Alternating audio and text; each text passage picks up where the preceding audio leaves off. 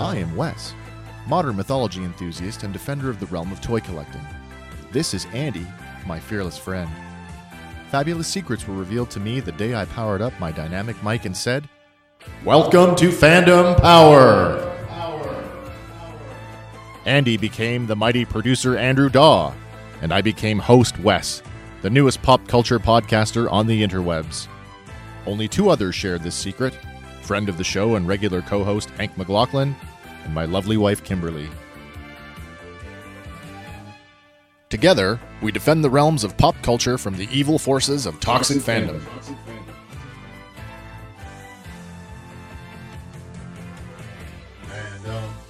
In 1982, Masters of the Universe toys came to retail, and for the first time in the 80s, there was a serious competition to determine which toy line was going to dominate the market that year.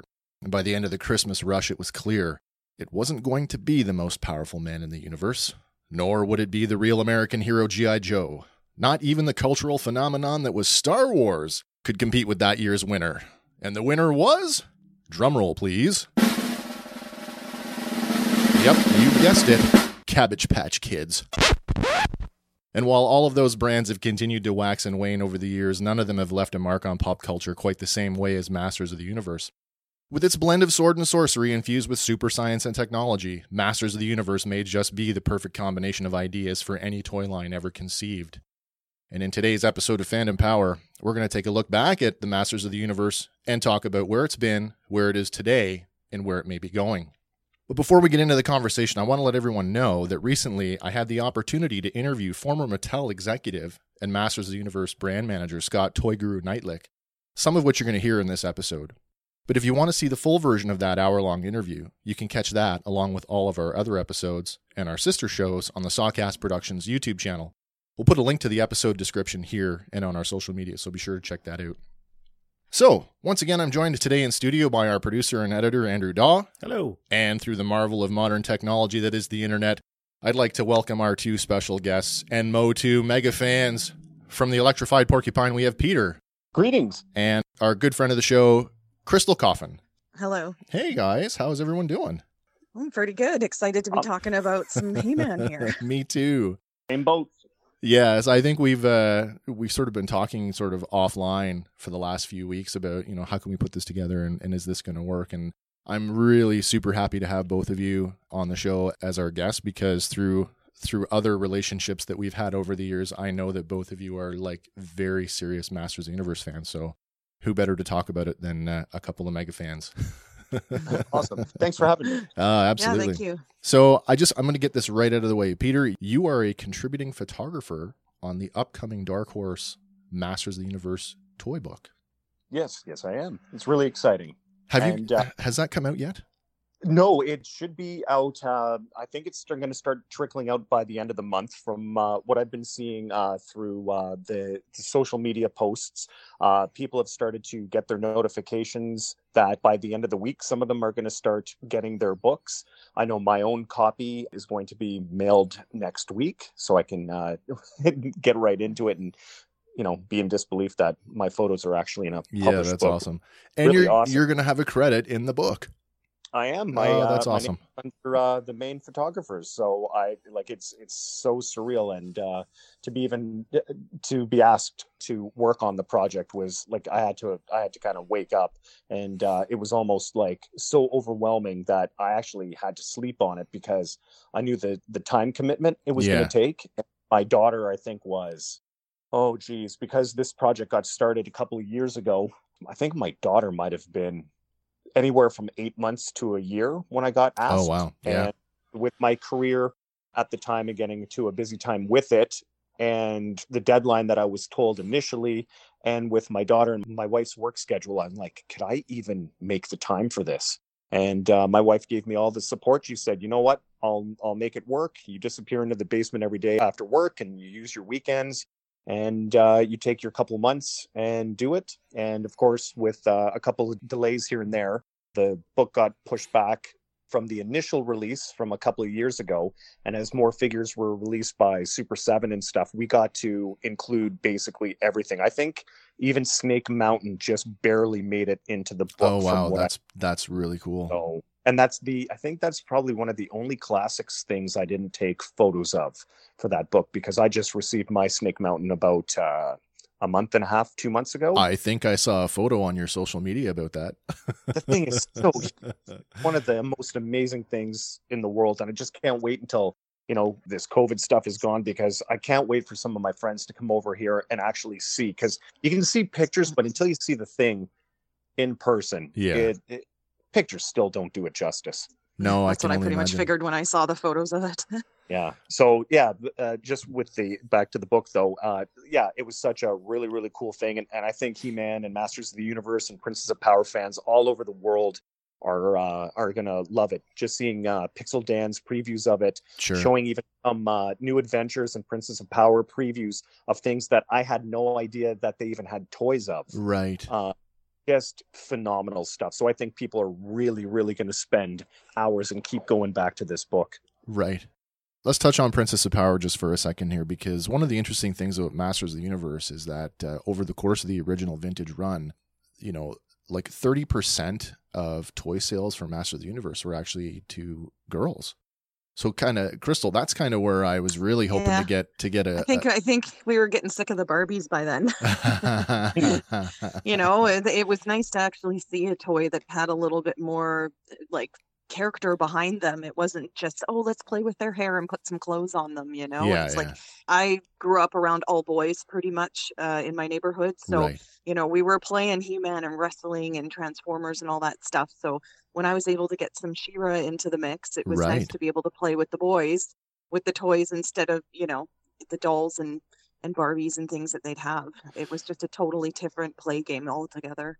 So I know I know from my uh, conversation with Scott that the uh, the She-Ra line was actually co-opted from the boys group. It was actually the the girls group, Fat Mattel, that actually stole it and uh, Yeah. and developed the line. But did, was your introduction? I guess this is my first question for everybody: is what was your introduction to the brand? Uh, for me, it was the Saturday morning cartoons. Oh, Uh, awesome. definitely He-Man would have been first on the run because that was out first before She-Ra, and I'm at that age where I was able to catch it right when it came out. yeah. I think we're all in that uh, sort of window. Mhm, yeah, sure. so I mean, considering there was no internet back then, all we had was advertising in the Saturday morning cartoons. So I was just right in there. I was one of those kids that pretty much was raised by TV. So I was basically right in there with all those cartoons, and it was uh, it was definitely something else compared to some of the other stuff that was on at the time. A little bit more easier to digest than some of the other cartoons, like say Transformers had a pretty strong storyline. You know, I mean, as much as He Man had its little quirks and everything, I think it was a bit easier to digest for some kids. Yeah, and I mean, uh, I mean, He-Man. We're talking uh, '82, right? So uh, let me Yeah. just check my notes here. So the uh, Filmation cartoon. So 1983 to '84, 100, Yeah. 130 episodes, and and I mean, every one of those episodes came with that. Uh, now, who did it first? Was it GI Joe or was it He-Man that did the the PSAs first? I mean, it was such a common, I feel like it was GI Joe. such a common I might be wrong. uh, common trope for the the shows of that period. But you know, Mm. I think the the Masters of the Universe ones, I think, were kind of they spoke to me maybe just a little bit more than the other shows.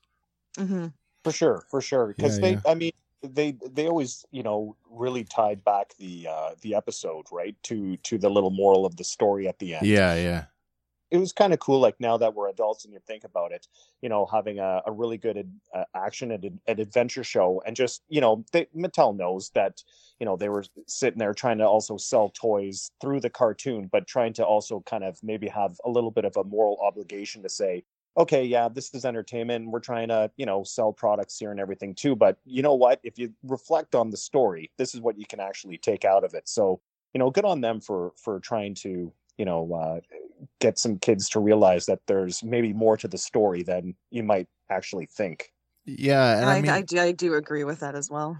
I don't know about the other shows out there, but I'm pretty sure Masters of the Universe actually had a, a child psychologist on staff that sort of worked with the writers. Did you guys Well, ever? that's hear- a lot. That's that's actually pretty great if that was the case, because that's what I find. Like a lot of those cartoons, especially the ones that kind of came after, did have that little bit of a thing at the end. Yeah. But the nice thing was is that you know to take a cartoon that was based off of a toy line first, and then still to try and give it so much substance at the end of it, I think was pretty credible. Mm-hmm.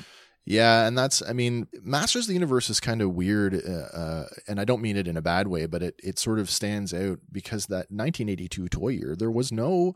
Uh, the only media to support it were the mini comics that came packed Mhm. in with the action figures. So I mean, for uh, I think the first year was something like four or five million US dollars in sales, right? But to to come out the gate without any entertainment and to be that much of a hit, you knew you had something special. For sure and i think too uh when uh like when you're asking about how did you get introduced uh, Yeah, yeah. my mom bought me the figures even before the cartoon because i remember when even before the cartoon came Yep. out i would uh even though that maybe my my reading skills weren't the best the, the pictures blew me away like the illustrations in the uh, mini comics and uh, when I started getting into the show, and especially when they were talking about the origins and stuff like that, and Yeah. it was completely different than the mini comics. And even though that I enjoyed the cartoons when I was a kid, and we'll still put them on because my daughter loves them too, Yeah. so I, I get to kind of relive everything uh, again. I, I, didn't- you know, before my daughter too, it wasn't just like, ah, you know, it's Saturday night, I feel like putting on some He-Man, but now it's like, oh, I have a real purpose because my daughter loves playing with my figures and Oh, looking yeah. at having her own so she likes watching the the the cartoons and everything. And so but when i was a kid i loved the look and the stories in the mini comics. And i was so confused when the filmation series came out because i'm like this is not the same at all. The the looks are aren't the same. Uh, the comics don't look like the figures. The figures don't look you know like some of the uh, characters in the cartoons but now the stories are all different. So it was uh it was something I preferred when I was a kid was getting lost in the comics before the It's cartoon. just like Teenage Mutant Ninja Turtles. Boy, was that a flip. Oh, yeah, yes, for for sure. that's that's it, same parallel kind of thing. So And I, I was um on the other side of that. I mean, I, I was vaguely aware of the action figure line, but really like the show was my gateway in. So when I started getting action figures and those those early mini comics, how they were like, wait a minute, this isn't like the TV show.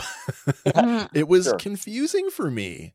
Yeah. But you know, talk yeah, about I, like didn't, I a- actually only ended up getting a couple of the toys. You know, when when I grew up, it was like I was lucky to get kind of one of each cartoon I liked. So I never was able to really get exposed too much to the comic books that came out with them. yeah, So for me, it was based really on the. I was just in love with that cartoon, especially the animation at the time. There was a lot of the Japanese animations that were on earlier in the mornings and stuff like that, and I was never really quite into more of that type of animation. Right. So for for the He-Man, really captured me a lot more. you Mhm. know filmation as a company really had this reputation for uh and anima- animation in general i mean it's always about the dollar right how much can you squeeze out of a dollar and uh you know stock animation and reuse of backgrounds and all those those techniques that animation studios would use. Filmation was famous for that having that. You could watch a cartoon and you could know just by the look of it that's a filmation show. I was just going to say for the background images and stuff that that was what really impressed me with that because if you go back to like the old Spider-Man, you know, it- they made it interesting. It wasn't just like the basic static background where it was super boring. They put so much artwork into it. the flintstone background on a revolving wheel yeah, Uh, big use of rotoscoping in filmation shows, you know, where they would uh, literally film an actor, you know, like particularly like the He-Man, the, his his running scene that they reused would have been an actor that was rotoscope where they just they lined Mm. over that actor.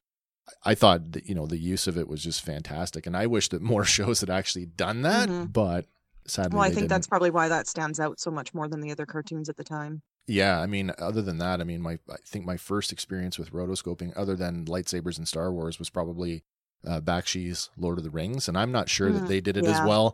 I'm not sure that they did it as well as He Man, to be honest. wow, I It was different. It was different. yeah, That old Lord of the Rings, yeah, I haven't seen that one since I was a kid. yeah, yeah. Oh. I wish they would have finished it. Oh, I know. I mean, that what was that that wa- one irks me because it's. I wish they would have finished it. Bakshi did one, and I think Nelvana did an, a, another adaptation of one of the other books. There are three film animated films out there, but they are so disjointed. Mm, yeah. So, guys, who's got? Uh, let's talk about uh, favorite characters. Let's talk specifically about the vintage line. Everybody got a favorite? Oh, it's Well- so hard to pinpoint a favorite I know. in that one. It is so hard. Um, I mean, for me, you know, you always had, you know, the the the main hero and the main villain that you you always had alongside. But for me, I think um, like uh, characters like Merman, of course, like uh, even though I loved Merman, I always wanted as a kid, and like you never under I could never understand why the card back art for Merman was different than the head we got. Uh, Right. That always confused me as a kid, but I always loved playing with uh, Merman. I had Trapjaw with me, uh, Zodac. Well, even though that he's pretty plain, for some reason I always dug Zodac, and I was one of those people that celebrated in classics when that came out. And people were like, "Why are you putting him out before so many other figures?" And I know Scott had said, you know, uh, at the beginning was all about how many can they release using the same, like uh, the same parts, Yeah. just to keep the waters. Um, but I always dug him. And then when the Evil Horde appeared, Mantenna and Grizzlor, they were also two of my go-tos. But I mean, there, there are just so many. I, I could have a favorite figure each day of the week. I feel very much like you do, Pete. I, I there's so many that I couldn't. I mean, if I had to nail it down to like just like one or two, and I think I mentioned this in my interview with Scott, like because we we I asked him some of the same questions. And did you or do you have a favorite character from the vintage line that you still like is your favorite today? Stratos is definitely a big one, and Trapjaw. You know, everyone loves Trapjaw. But I remember, I mean, I love Stratos because I love flying characters, and he had a jetpack, and that was, you know, Yeah. I, yeah, definitely big on Stratos. And for me, a Beastman ranks up high there. I mean, it was the first. What it was one of the first figures in the line, and then Yeah. it was the fir- one of the first. It was the first regular release figure in classics. You know, so I mean, it was the first figure I owned as a child. So Beastman ranks high for me, and then maybe Stratos after that because I think they were like the first two figures that I ever owned. Okay, yeah, you got that nostalgia. yeah, right? yeah. What about you, Crystal? I, I think for me, I was definitely based more into the characters in the cartoon as opposed to having the toy line. As Oh, I said, I only ended up having a handful of them. Yeah. So basically, for me, I think I liked Cringer Battle Cat the best because he had the most dynamic uh, lessons to be learned, as well as Orko for the same type of reasons. Where you know, it's like Cringer, he was just so afraid and everything, but Right. eventually he would finally be able to you know get get his uh, uh get it under control and be able to turn into this amazing battle cat where he could just you know you know destroy and ruin everything that he came in his path without any fear whatsoever and same with orko too you know he fumbled he made mistakes but they were so kind and caring to encourage him that he would eventually get it right and you know be able to basically save the day some of the times um, Yeah. even with his blunders. So I feel like it was great that they gave some of those characters such faults, but they were able to overcome them and then be celebrated. So again, going back into the like, you know, lessons at the end and stuff. So I feel like it was really empowering for young kids to be like, hey, you know, I don't have to be perfect. I can be afraid. I can make mistakes, but then you can still overcome them and and to be able to get through that is something I thought was really great with those characters. As far as the evil ones, Evil Lynn was always my favorite, you know. And uh, she was just so she was basically like the mastermind like skeletor he had his his days but you know at the end of the day i feel like it was this henchman that kind of really kind of came in behind him and helped his end of things and evil Lynn i feel like was a really good female character in the evil side to be able to help out just to kind of uh, piggyback on the evil Lynn thing, where you're saying like you know like she's kind of like that mastermind in the shadows, and it's kind of cool to see all through the uh, various lore of masters where evil Lynn has also been portrayed in like many of the uh, other stories and comics and cartoons and all that stuff as one of those kind of behind the scenes puppet masters Mhm. always Yeah. kind of like trying to keep her friends close well sorry not that friends close enemies closer kind of thing but uh just like she'd always be there to do skeletor's bidding but she would always be planning like in the background of how to overthrow him in in oh, some way, you know so i it, Yeah. it's cool that you said that because yeah it, it seems like they they've kind of kept her with that kind of little bit of uh, backstabbing characteristic throughout this uh throughout the whole time masters has been around I also like her as a character too. I think that outside of Skeletor, really, I don't think there's another evil warrior that has such a, an uh, intricate backstory. Certainly, the lore, Hmm. the greater lore that surrounds Motu over the years, really has Mhm. has dove into her background, and I mean, she is such a well developed character. I'm really interested to see where they're going to go with her on the upcoming Revelation show, but uh, we'll we'll get to that. That's awesome. Uh, talking about the toy line, uh, just to sort of kind of wrap up on the vintage line. The vintage line ran till what 80, 87 87, think? yeah. I was gonna say yeah, I was gonna say 87, 88, maybe even pushed to that late, but it depends. We always got stuff so much later up here than everybody else I did. know. By Oh, the yes. by the It end of the line, and I mean we've we've all seen uh, toys that made us, and sort of you know the the thoughts surrounding sort of what where the guys were at in the boys group that were making the toys. They were literally throwing stuff at the wall to see what stuck. You know, like it was that Mhm. anything goes. Do you guys think that they made any missteps towards the end of the line, like because they were getting some pretty weird stuff going on? I find it's weird that they made figures of stuff like a character that was even just spoken about or that wasn't even in the cartoon yet they don't make ones like say Shadow Weaver for example, which I do understand why that figure wasn't made uh, due to rights. But Yeah. still it's like how they ended up with characters that weren't even in the cartoon, but then they don't even print some more of the main characters. I found that very odd. Yeah, I think you you you just kind of nailed it right there because I think you know kids coming to the line later on, like you said, Pete, your your main heroes and villains. Kids want He-Man and Skeletor. You know, in 1986, 1987, if you're a new kid coming to the line because you've been watching the TV show for three years, Mm. you don't want you know 17 buzz offs hanging on the peg, right?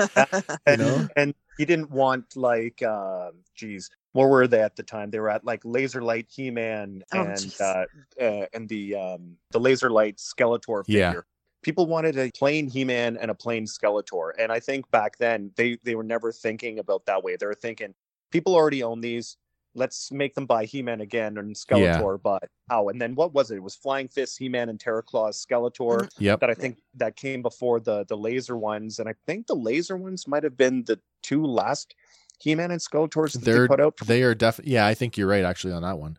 and, They are definitely so right at the end. with uh, Crystal here, just thinking about, um, you know, when I was watching the show, I wanted uh, Fang Man, for example. Oh, Oh yeah, yeah. And yeah, so you're right. So instead of giving us a Fang Man, they they give us, you know, an, another character that is, has never been in the cartoon.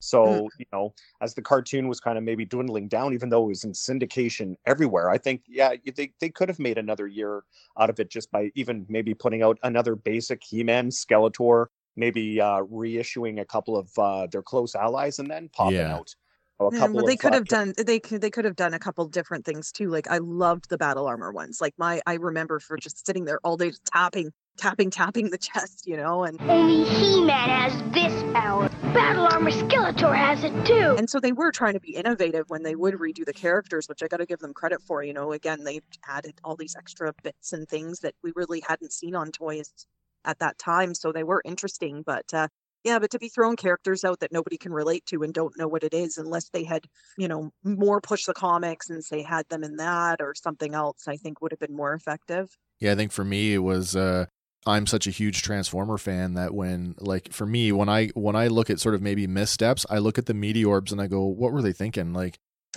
you know what I mean? The meteorbs come down and I think, you know, look at look what they were doing. Transform we need it. Transformers were big then, so like He-Man's like suddenly got to have a transforming thing.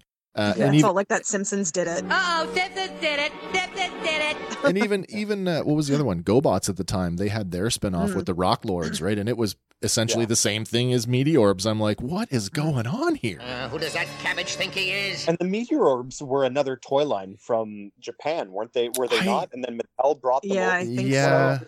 to incorporate And- in, yeah. And the only way that they sold the Meteorbs from what i remember because back then too i, I always had to get the monthly he-man and the masters of the universe magazine Yep. and not only like i mean that was a great marketing tool for them but for me even like you know the stories in there you know they were trying to get you to get the toys and get their backstories through the comics but i always found for me the big seller for that magazine too even though that we're going off topic from the toys was Yep. the artwork in there and the artwork made the toys seem even better i remember seeing those Meteorbs falling from the sky in one of those uh, art pieces and some of them that had already that had landed you know fighting already beside he-man and i'm like these are awesome but i never saw those in stores so i No. never even owned any of those I actually have them. Oh, now. wow, I, yeah. I, I did end up collecting. I managed to. I have almost ninety six percent of almost all the He-Man originals that I've been collecting since I was probably about fifteen, maybe. Yeah. And uh, the one thing that I found with those is, you know, you look at the Transformers at the time and how intricate they were. These were just like they just open up. Yeah. So I'm not sure how fun for kids they would have been because you just like, oh, they just open up and that's it. They don't really do anything else. Whereas, you know, at the time kids had Transformers, which were turning robots into actual cars. So maybe they weren't, I don't think their print run was very much. They're like McDonald's uh, Yeah. uh, Happy Meal toys in a way. Oh yeah, Yeah. yeah, very much. I just got I some still of have those some of those floating around here too. Com- Commandrons. I just bought some of those actually. I remember Meteorbs made the cover now of the Marvel Star Masters of the Mhm. Universe comic book, and I can remember them streaking like they kind of were coming into frame, and He Man was kind of standing there with his sword out, and I'm like, "What's going on here?" And that was my introduction to Meteorbs, and then by that time it was just like, I think I was sort of on my way out of of the brand at that time, and it was just too weird for me. Mm, Yeah, I think I was at the end of the line when, yeah. But I- then again, like I said, you know, here in, in Canada, with uh, I- Yeah. I, I didn't even see them. I don't even remember seeing like the the laser light figures ever in the store. No, me neither. Near the end of the line, even I think, even the the very very last wave. Who's in that last wave? Was um, uh, you had some movie guys in there. You had uh, Blade, Yeah. G- Blade, Saurod. Gwildor, Saurod. Saurod. Yeah. Yeah, yeah. Yeah, I don't ever think I, I I saw them, but I think yeah, I had moved on. But I mean, when we're just wrapping up the the vintage line conversation, I think you know, with all the characters and the designs and everything too, I think just it was really known for. And, and Crystal was saying this about the the battle armor. It's just the action features, right? I mean, Yeah. Mhm. to try and be so crafty to give each toy its own kind of unique spin. Uh, and, and All about the action gimmicks.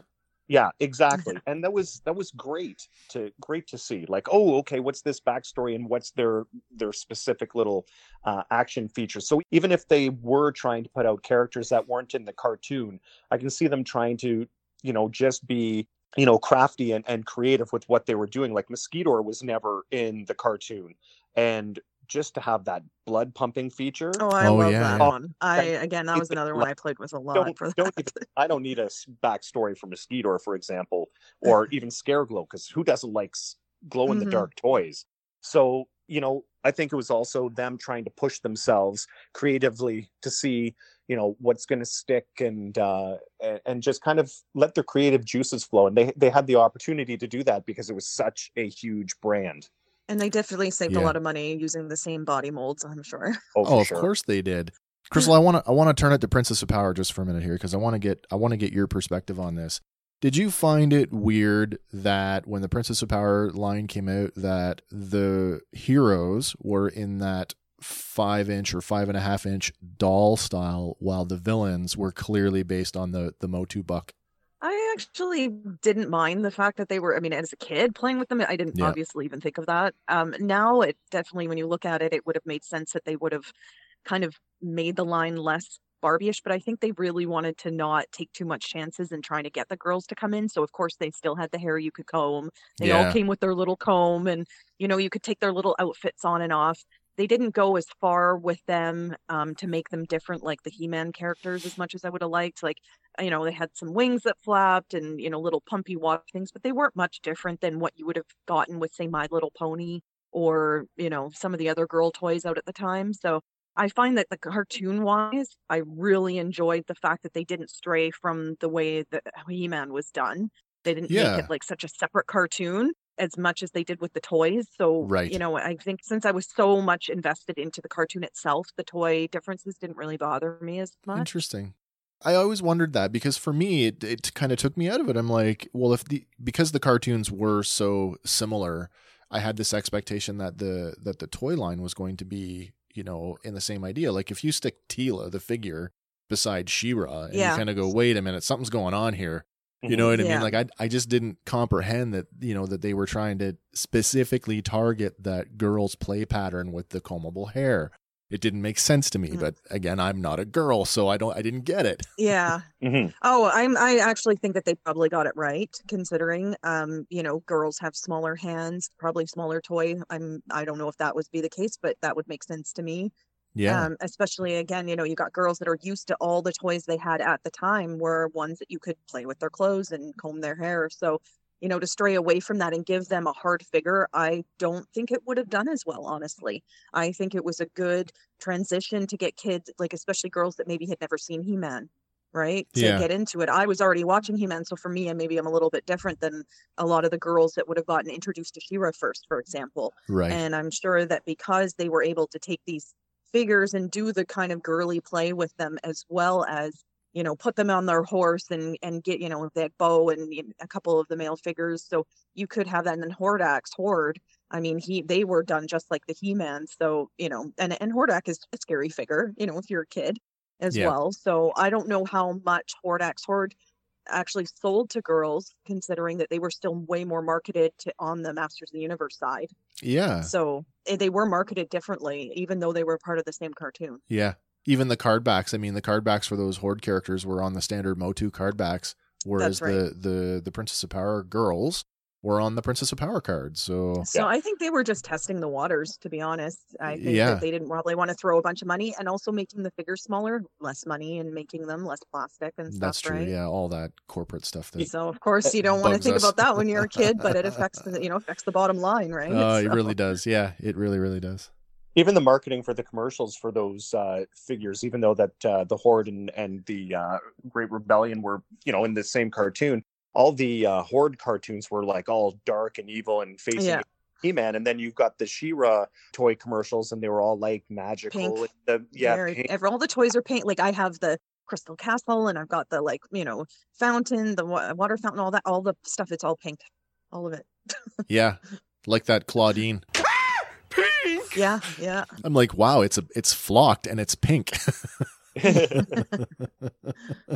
but it, and there was another one actually i feel like some of those characters where there was um there was a, a cartoon i used to watch and it, i think it was secret keepers or something along that lines where they had little like snails and stuff and you could put the stuff in them uh, i feel like the animals from She-Ra were very similar to Oh, that type of style as well so they probably looked at what you know the girls were buying in that type of respect and tried to emulate more of those type of toys to just attract Right. them because again i feel like the toys were more aimed at the girls despite of the cartoon and maybe it would get it into it and i don't think a lot of girls were watching he-man at the time at least not too many i knew anyway right, right. back then so i feel like it was definitely just a visual to get them off the shelves when kids would go into the toy store and get them hooked in that way Interesting. Yeah.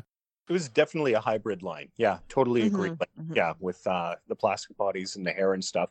And even when I'd go over to um, my cousin's place, his sister would have Princess of Power dolls. And when you're talking about comparison, yeah, it was always interesting to put her bow near like the regular Motu figures Yeah. and seeing how, how skinny he was, and the other guys were all buffed out and everything. I never owned any Princess of Power figures, but if uh, we were over at my cousin's and uh, we would take her She-Ra figures out of her room and we'd incorporate them in because we used to watch both cartoons. I know, think that's the other side of it. I think if for most of us as fans of the filmation show, whether you admitted it or not, I think, and this is just me speaking out my my butthole here, anecdotally speaking, we all watched She-Ra. Don't tell me you didn't. Oh yeah,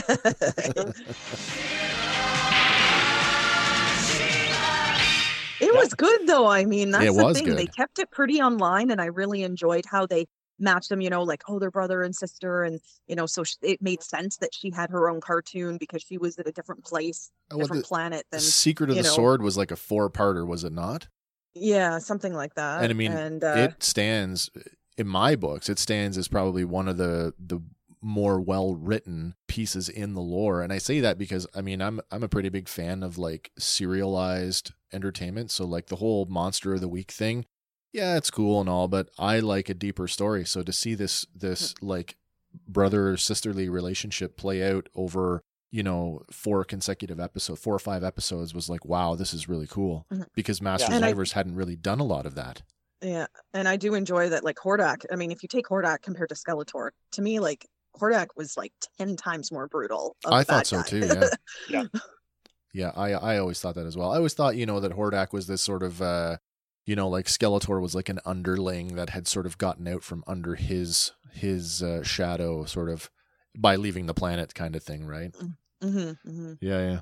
one thing that always kept me watching She-Ra, like uh, I mean, not only I think was it on right after He-Man when She-Ra first came Yeah. That's out, right. Yeah. Number was always like, all right, here's another half hour of excellent, you know, He-Man, Masters of the Universe, Princess of Power kind of thing. So what got me like to keep watching was number one, I wanted to keep seeing what the Horde characters that I owned were going to look like in the She-Ra cartoon. Like, yeah, okay, yeah, what yeah. this horde member coming out? What are they going to look like in filmation? What's the difference Mm. going to be? And then, of course, too, like because of the secret of the sword, watching both Masters of the Universe and Princess of Power, I'm sitting there going, when's the next crossover? Who's going to show up on whose show? Yeah, yeah, And yeah. kept me really to see what what was going to happen. So I mean, I like them on their their own like for Princess of Power on their own stories, but it kept me kind of guessing as a kid, going, I can't wait to see who's going to show up next or what kind of character I have as a toy might show up on She-Ra's show. Yeah.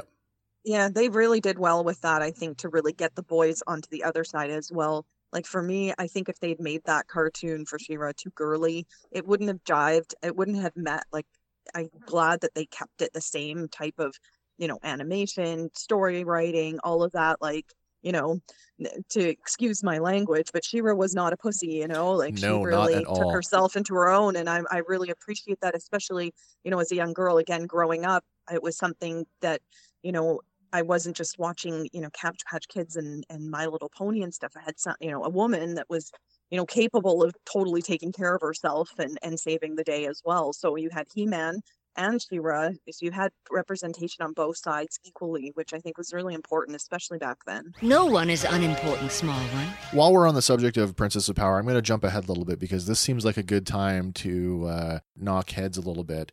Have we all seen the Netflix uh, Princesses of Power?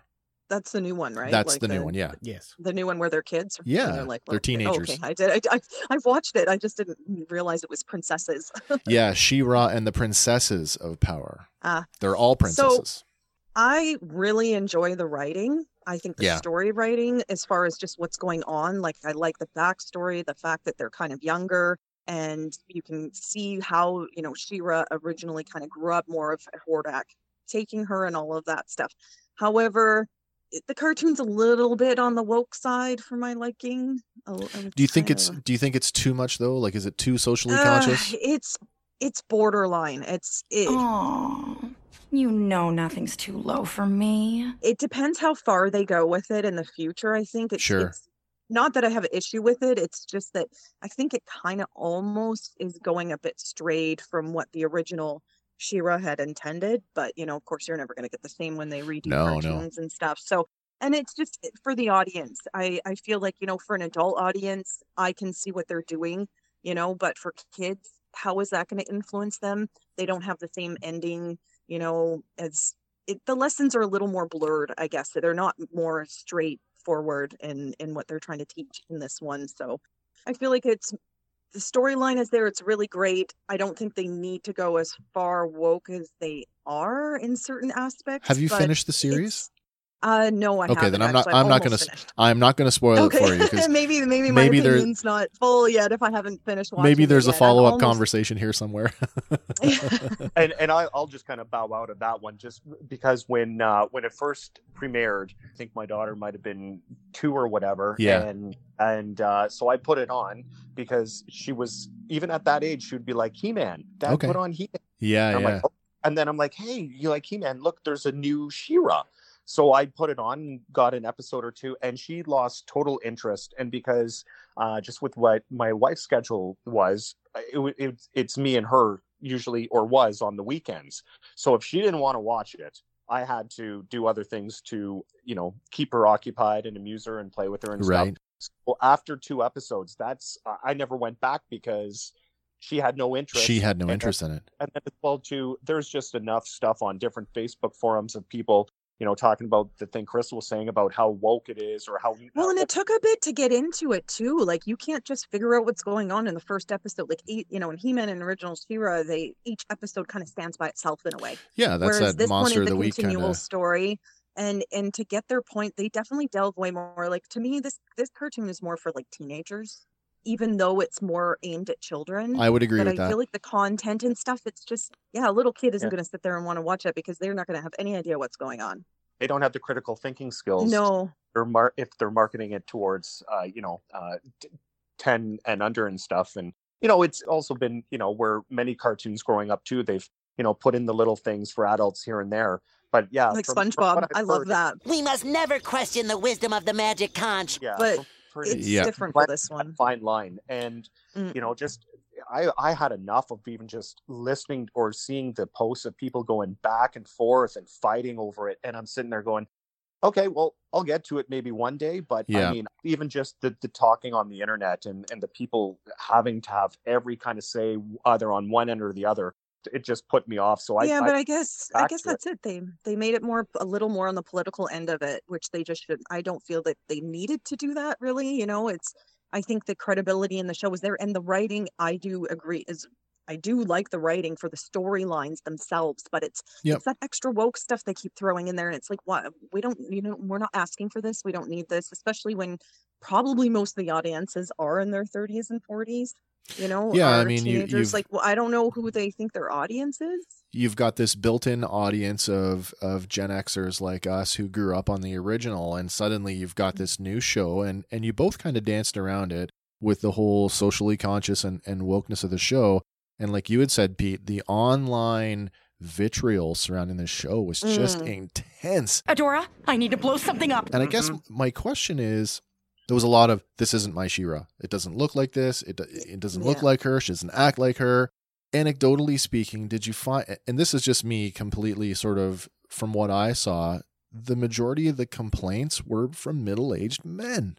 Yep of Oh, course really? Yep. Yes. Oh, I'm, I'm going right with Wes on this. Like the the different forums that you see some of yeah these these grown men just going at each other over this, and not even.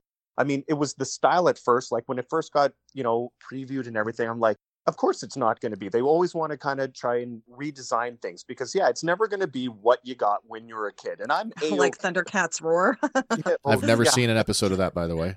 Uh, The only Um, episode of that you need to see is Teen Titans. Okay, fair enough. Yeah. yeah, yeah.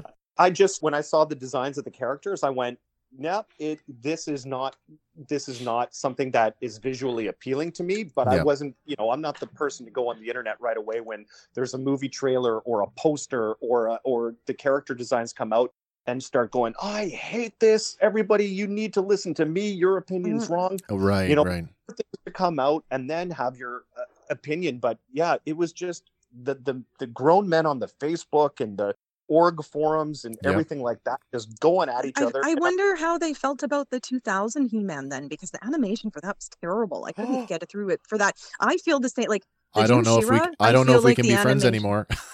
Oh, You wanted to I clash just- heads. Uh oh.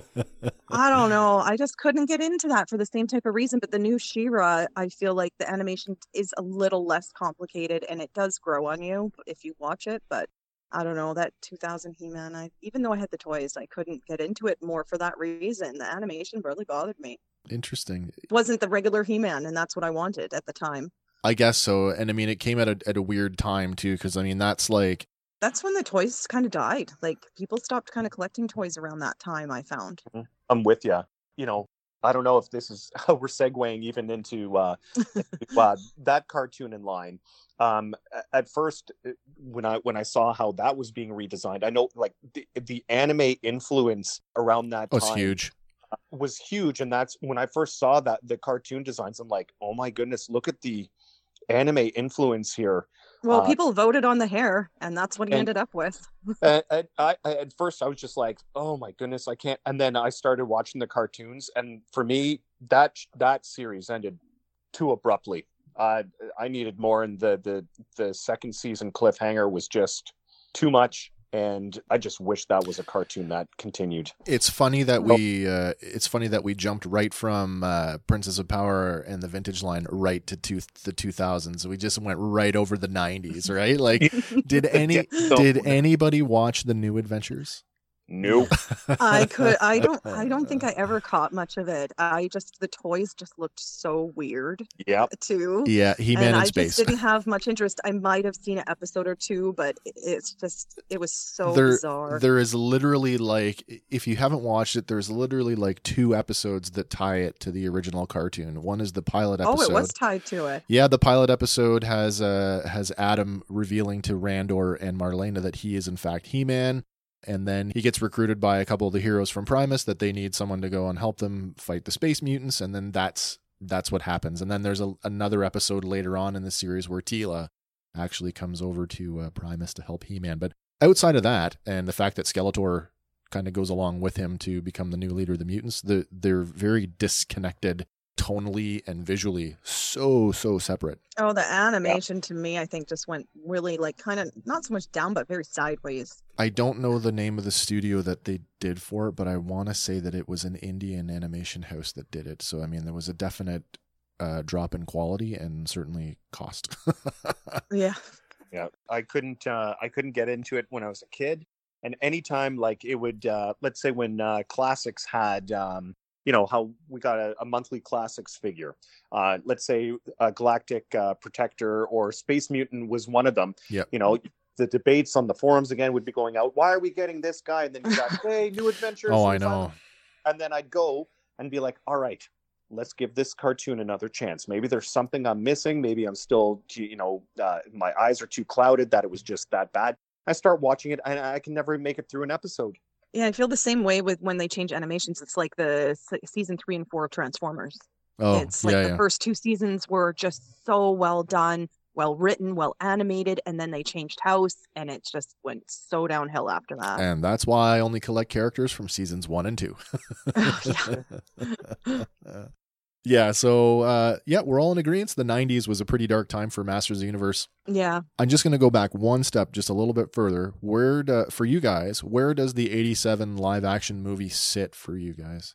I loved it. I abs- How could you hate a movie that had Man at Arms sitting in a bush eating chicken? like seriously, That's awesome. how could you hate that? I'm the the antithesis here because I hated it. I hated it when I first Oh, saw most kid. I can't watch it today. The only good thing in the out of that movie that came out was uh I can never get his name. Is it Frank? Frank Langella. Langella. For me, he's the saving grace of that and the character of Saurod coming out, except or Saurod coming out, except for he gets off like halfway through the movie. Yeah. And that was it. Those are the only two redeeming factors. And maybe uh Evil Lynn's performance uh in there too, because she was quite uh menacing here and there. But besides that, I, if I never had to watch that movie again, a okay with it. I don't own it on VHS. I don't own it on DVD. Oh, I don't own it on Blu-ray. I would have to be forced to watch that movie again. I don't know. I'm I'm super into the cheesy 80 movies though, and I think for me, I just like it just hits me in the nostalgia as much as I couldn't stand the outfits. You know, the acting was fairly terrible considering.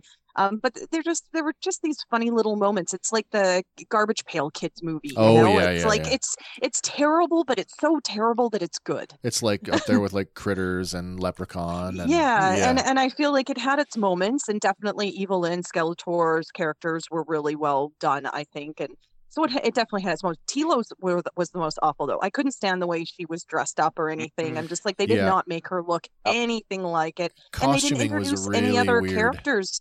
no, I, I I was just like, why is this on? You know, it's like they basically did it on Earth so that that way they could just kind of, you know, not have to spend any money on this movie. Absolutely. You know, that that's one of the things that uh, when I was speaking with Scott, we talked about sort of what the live action movie might could be possibly be the one that Sony is working on and and we talked about how the uh, the film has been pulled from Sony's release schedule.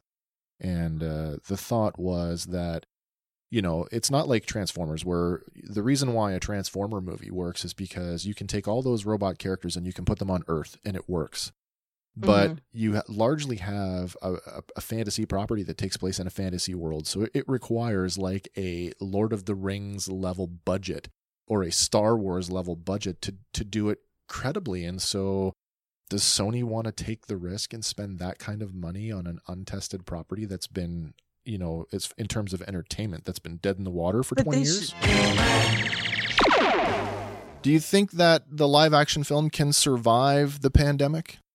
The problem is is that it's too expensive to make, no matter how you cut it. Okay.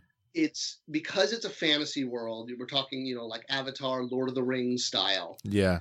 It's going. There's no way you can make that movie for less than two hundred and fifty million dollars. Um, Okay. You know, and make it look good. Yeah. You know, make if you will, like Transformers take can take place on Earth, and yeah, you've got to CGI the robots, but you don't have to CGI the whole world. You know, if you will. Right. And that's why the original movie took place on Earth. They got him off Eternia, and the, the only scenes in Eternia were a couple backdrops, and the one set they built was the inside of Castle Grayskull, Yeah. which they tried to use as much as possible because it was so damn expensive. So to make the movie, two hundred fifty million dollars make minimum, even if you get like D-list talent, if you will, and you've then got to spend two hundred fifty million dollars promoting the movie to re-educate the public that this brand exists. Because, well, again, for us, He-Man is like top of mind. For most people, it's like, wait, that naked barbarian guy from the Right. 80s, and there was Orko, and there was a green cat, I think. Very little of, of Motu is recognizable by pop culture at large. M- Way less than we think. We're biased. Yeah, for sure. Believe me, I've seen the data. Like, you know, Yeah. when you ask people, like, name, you know, four things about He Man, they'll be like, He Man, a green cat, little floaty guy. Yeah. That's about it. Skeletor Right. maybe comes up. You know, show them a picture of Buzz off, and they have no idea who that is. Okay. So, so between the cost of making the movie and the cost of promoting the movie, you're talking about half a billion dollars. Yeah. And to do a first movie for half a billion dollars is like no studio's gonna like like basically Sony finally wised up and looked at the numbers and were like, oh my god, no, we're not. There's no way we're funding Yeah. this. Yeah. Like, yeah, it's way too expensive to make. But they should look at the toy sales right now. I mean, look at them. I They're- know. you can't. They're flying off the shelves, and They we're really at the age now yeah. where we can spend the money. We can take our kids to them and everything. So I think you know. Before I know that this movie has always been, you know, oh, they're going to make it. No, they're not going to make it. You know, all these years, and and I think if they were to ever do it now, it's definitely the time. They've got the new She-Ra cartoon. They've got which is doing fairly well, I think, considering that they keep making more seasons of it. So Uh, it's um, wrapped up it's now. done. Yeah. it is, it, it is wrapped off a up. bit yeah, now? yeah, it's wrapped up, and uh, I, I won't spoil it for you, but by the time you get to the conclusion, it's pretty clear that uh, there is. did it, go is- super woke? It is. Uh, yeah, oh yeah. It is. Yeah. It is unlikely to get a, a second season or another. and you know what? another That's it's sad because they had a good opportunity. I still think the animation in that was well done. They Well, I- needed to keep up with the main storyline and not diverge from that a bit. But we want it. I mean, the thing is, I think the taste is there. It's just you know when somebody comes in and it's like, oh, here's this beloved thing that you like. We're just going to change it completely. And you're still supposed to love it. It's like, why don't they just give us what we want? Make a real, like, adult He-Man movie. That And that's what I know, wanted as a kid with the original yep. He-Man movie. That's why when I first saw it, I, I sat there and went, "What in the hell did I?" yeah, they definitely did not make that. yeah, for no, adults. for yeah. I mean, you've got you get the girl from the Dancing in the Dark video, and uh, you know Tom Paris from Star Trek, and he hasn't been in Star Trek yet. So, But to its credit, it gave us like one of the first post-credit scenes. oh, that is true. Yeah, that that is true. Way Like, before Marvel. No, no payoff though. No. See, now you guys have me second guessing if I should sit through it again and see what my daughter thinks now that she's watched the cartoons and played with the toys. I'd like to see if she'd say things like, Daddy, that's not He Man, or why, where's Eternia and where's Castle Grayskull and stuff like that. I don't know, man. You- If you took your will, I think I'm the only person that's ever liked that movie. Out of I anyone I've it. ever talked to, I swear I still think I'm the only one. I will I will admit, Crystal, that I it's a it's a once a year or once every other year for me for sure. Like there's yeah, I, I, I watch it maybe well once every five years. there's there's redeeming qualities in it, and I the fact that you know that that it is part of the Masters of the Universe lineage makes it okay in my books. Like there's nothing in in Motu better that I than would s- Yeah, exactly. It is better than nothing, and if if my option is nothing or something, I'll tend to lean towards something. Hmm. well, I, I definitely still think that they, it could have been worse. You know, It- they could have absolutely, definitely done yeah. Skeletor worse for sure. I'm glad that you can see where they put the money in Yes. that movie. Oh yeah, yeah, yeah. So there's the 87 the 87 movie. we may or may not be getting a new live action movie. I'm hopeful. I actually think that uh, it, it would be better suited as a uh, for one of the streaming platforms. To be honest, who Yes. can, Oh, who for can sure. n- If like, yeah, can drag could it pull out. that off. Turn it into a, And- a Game of Thrones style. Uh, But they uh, need to do it adult. I think this is where the missteps keep happening. Yeah, yeah, for sure. This episode of Fandom Power is brought to you in part by CollectorsPlatoon.ca. CollectorsPlatoon.ca, organizers of the annual Toronto Collectors Platoon Toy Show. Check out CollectorsPlatoon.ca, the Canadian home of Ian's display accessories, specializing in action figure stands for figures of all scales. Visit CollectorsPlatoon.ca today. You're listening to Fandom Power.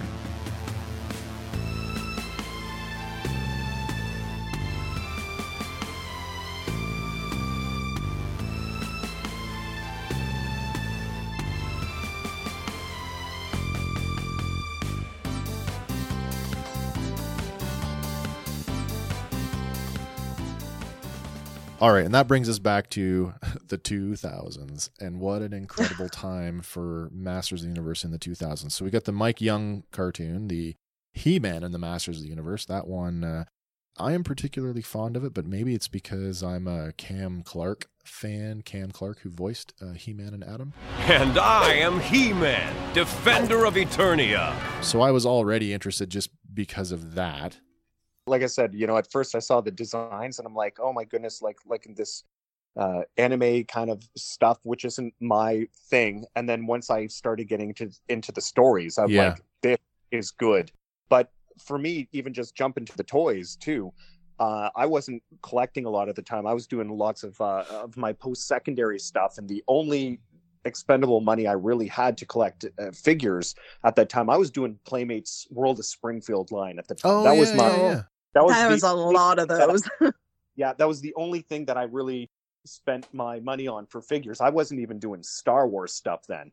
And uh, I just remember, though, most of the time when I ever was in the toy stores, though, for that line, it was just pegs and pegs of He Man and Skeletor variants. You could Yeah. not, you could not find any of the other characters. You just You get all the He-Man, the Skeletors, and all the different variations. And I barely even saw any of the other figures, even if I was going to collect them. It seemed like everybody would just get them, all the other characters, and leave He-Man and Skeletor. Or you know actually i had to you know i it was even harder than that actually for me i had the whole first uh, two series of the run of the set i had the whole all of them and i had a guy that i knew that worked at toys r us Mhm. and he would put them one of each aside for me in the back and that was the only way i could get them Wow. I had not come back to toys as a collector for 2000X, but my oldest son was at the age where it was new for him. And so on a on a purely nostalgic, you know, like, oh, these are cool, I bought him one and it was the uh oh, it was the battle armor He-Man, I think.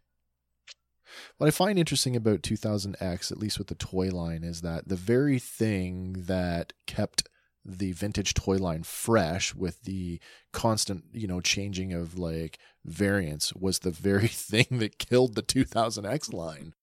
You know, like almost like I think their their packing ratio too. I think their packing ratio was something crazy like the reissues of He-Man and Skeletor with all these new variants, and they would have like one or two of the new figures to go along with them per Yeah. like pack twelve or something. Like I remember hearing it was just ridiculous what Mattel was doing with their packing ratios.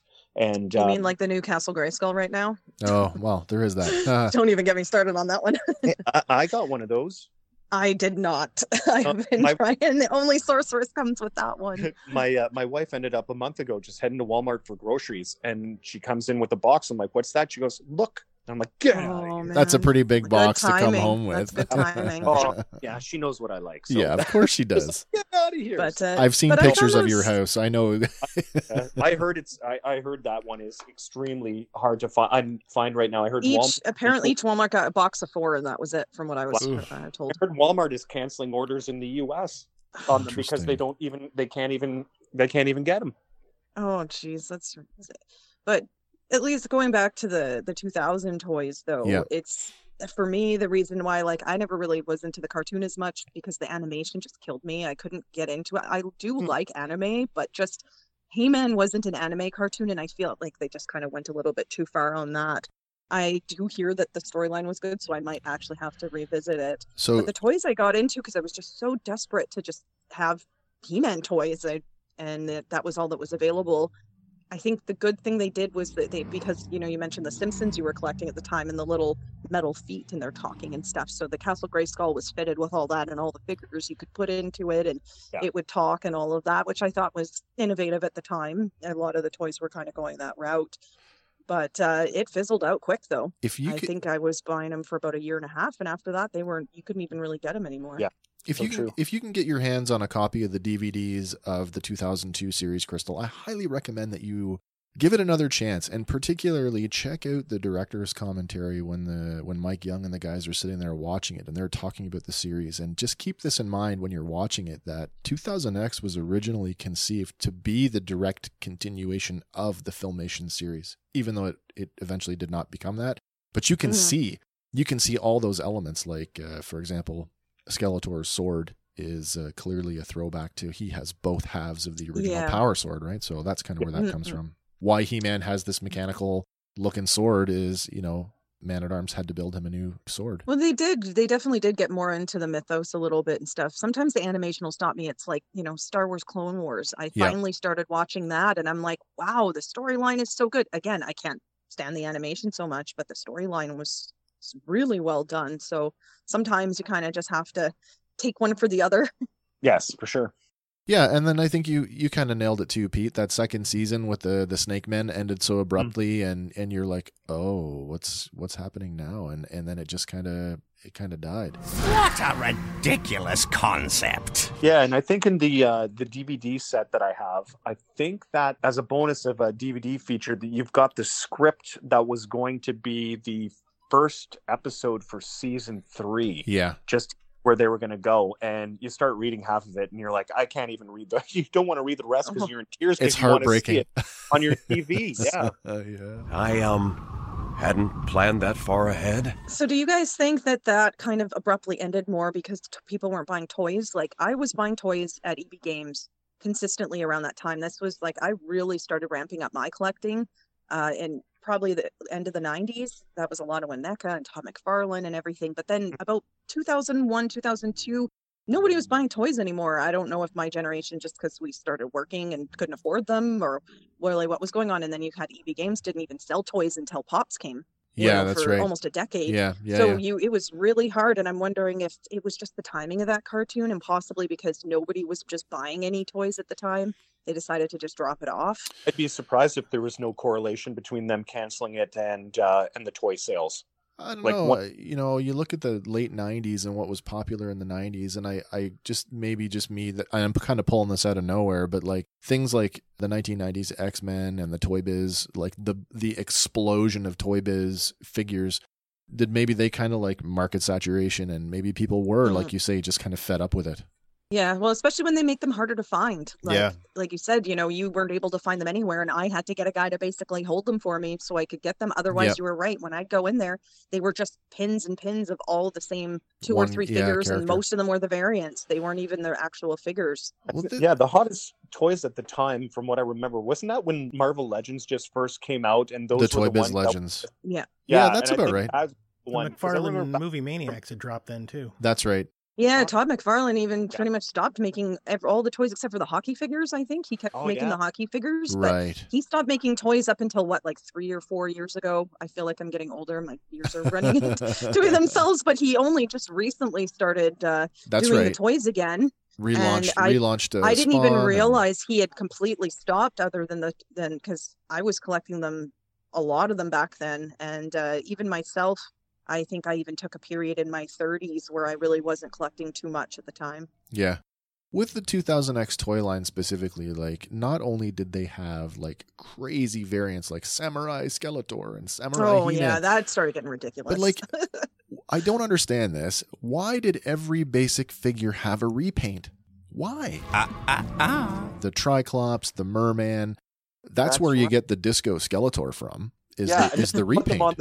On the- they they had them on the regular cards, and then they put them on the the Snake Man cards, but with different Yeah, like repaints. stuff like that, right? Yeah, I just found that so bizarre. And for me, like, I'm not going to lie. I mean, I have a pretty robust 2000X collection, but I did not even bother going for any variant paints. I just want original paint scheme, original character, no variant. That's all. Once they did the samurai, I pretty much stopped then. That was when I stopped. I'm just like, hey, this is getting a little silly. I don't. I don't blame you. But I at the same you. time, right? Like there was an episode which involved them donning samurai armor. That is true. So That as, is You know, your younger self, you always wanted every possible version, and then they finally gave it to us. So you Yeah. can reenact every episode. I know. I think they felt like even the sorceress, for example. I I did buy. I still have her. I'm, I and- love that version of the and, sorceress. and the thing is, I can't stand it. I Really? her by herself, like that. I I love her as herself, but as a He-Man character and as Yeah. the sorceress and knowing her backgrounds and everything, like how is she Egyptian all of a sudden? yeah, just that a was always kind of like, why did they do that? It's the sorceress, you boob. I don't know, I- and it- I maybe just- it's maybe it it's the didn't make whole. sense to Uh, me. what's her name? Veena. It's Veena. I Yes. think it is. Yeah. Yeah. So uh, King Grayskull's wife, Veena. I think that's where the uh, the idea sort of comes from. Is that- Okay. yeah, yeah. I could be wrong on that one, but I think that's where it comes from. I mean, No, the there- figure in the cartoon character looked amazing. Don't get me wrong, but I just thought that it was just like, what does this have to do with He-Man? Yeah, the Egyptian mm. iconography was like a little misplaced because there was nothing else that really lent itself to that. No, and there were no other figures that looked like that either. That's so true. So true. What's a really strong point for Masters at this time is this is where we are introduced to the Four Horsemen as the Four Horsemen sculpted all mm. the two. This is their first shot at, at Yeah. doing at doing Masters. Mhm. Uh, and you know, you look at where they are now. It's 2021, and they're still doing Masters. You know what I mean? Like after 2000X, it was the Four Horsemen that were like, "Hey, we're not done with this," and they're the Mhm. ones that went to NECA to say, "Hey, can you guys like maybe pitch or go for the license so that we can do more stuff?" And that's how we ended up with the stactions, the Mhm. statues. I think they look amazing, but I just wish it would have been of the like original. They did some variant ones. I know I have a I have a variant He-Man, which is the it's the filmation style He-Man, but it's a it's a NECA staction. I Oh. can't even remember where I got it from. I don't think I've seen that one. I'll take a picture of it and I'll send it to you when uh, when we are when we're done here today. You're just gonna make me want to buy more stuff. That's the thing of oh, if I could afford some of these, like the busts and and the and the statues, some of them, oh wow, like the some of the newer like She-Ra ones, especially, they're just so incredibly well done. so two, mm-hmm. 2000X comes and goes. We get two seasons of a show. We get a bunch of figures that are, you know, again, polarizing in the fan community because we're not sure how to take it. And then we have this kind of like, you know, dark period where there's nothing.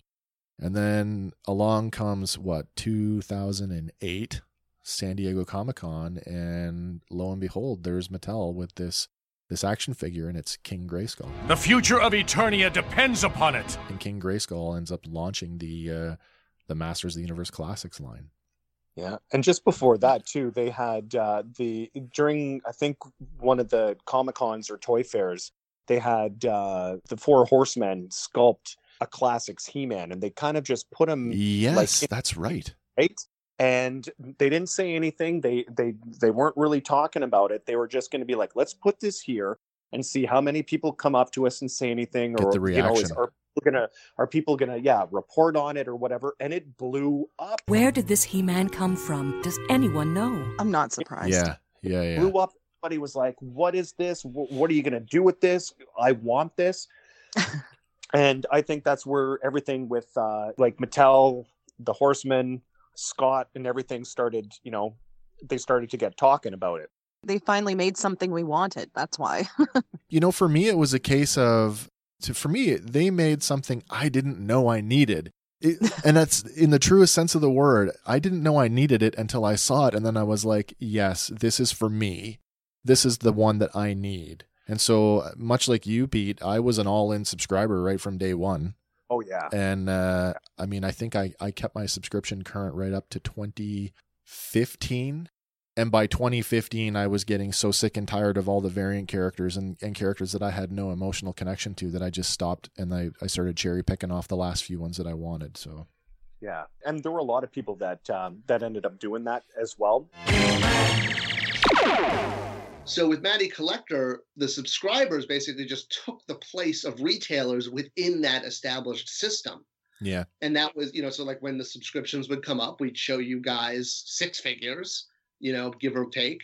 And that would represent a year of product. And we'd need you to commit as a subscription to it. And it was the, so it, it it basically found a way of getting the Mattel sell in system right. to work directly to fans, but maintain the same uh, guarantee that you know Right. a year could be. And that was it was why because subs- as long as the subscribers were were you know subscribing, Yeah, it, that's what allowed the endless uh, character selection. and that's why uh, even with of course the good old fan communities online yep, when they were giving like hey if you buy the sub you're going to get this and when they announced shadow weaver for one year yep. oh my goodness that must have blew up the internet That's a bone of contention for Crystal because that's oh the man, one I, character. I did finally get her though. I did. did. I finally, finally got her. That was the thing. I didn't since I don't go to comic cons or anything like that, and I have my busy life. I, and since toys kind of went on the wayside, and you know they weren't really making toys in general, and they just weren't being bought in stores so much, so I didn't even notice until a few years later that they had started doing these classics, and Yeah. then they were convention releases in the beginning and it's like oh man they're so expensive but i just they were gorgeous just so well done and i just fawned over them and especially shadow weaver which was never made. And since i have all the original collection and it's like okay i gotta get this figure and it took me i, I finally got it about maybe six months ago so. I'm not going to even ask you what you paid for it. Actually you want to know why i only got it six months ago because i paid $50 for it Oh, well No done. way. Well done. Yeah, I think a bunch of boxes must have come up because if you look on eBay now too, they are a bit um, not as expensive. I don't know what happened, but I think somebody somewhere in a stock room had a bunch of boxes of them and put them out into the world Well, there was a- because they were they were like 200 bucks something plus Yeah. for a long time and then I saw one I'm like 50 bucks. I'm like, "What?" And now they're about 70, 80 bucks right now, I think. Really? Yeah. there was a period there where people were really, really, and I mean really upset with Mattel because when Matty Collector went down, when Yes. they when they were discontinuing the line, all of the customer service stock went to Big Lots in the U.S. Yes. Oh, is that what happened? I bet you Yeah. could, that's probably about the time I bought uh, I noticed it come out, so that's probably where it came from. Yeah, there was like total fan outrage. It's like, what? I couldn't get a replacement for my damaged figure, but now they're at Big Lots for 20 bucks or 10 bucks or whatever they were. Like it was just Curse you all! it was very upsetting for for the fan community at that yeah, the guy the guy that I bought off on eBay had at least 20 of them. Oh my That's why I ended up getting it for that cheap. 20 Shadow Weavers. Who- Yeah. Who, would have thought? Army building Shadow Yeah. Weaver. Mhm.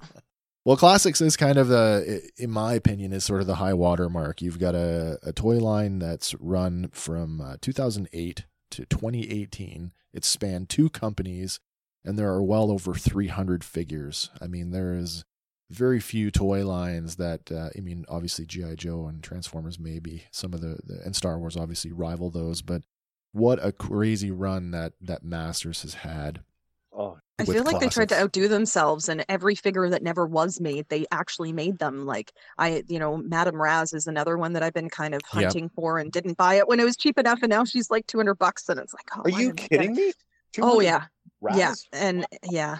And, and and I mean, who wants that? I want it because I just want have all the She-Ra stuff, and they never made a figure of her. But you know, for the most part, some of them, it's I just I dislike how hard they made these figures to get because they're the next step before getting a resin statue, basically. Is it the you know the subscription model that maybe put people off? You know, having well to i didn't know about it and Yeah. before i knew about it it was already way too late the this series had already run its course almost so i'm left scrambling trying to cherry pick what i can find yep. at this point Yep.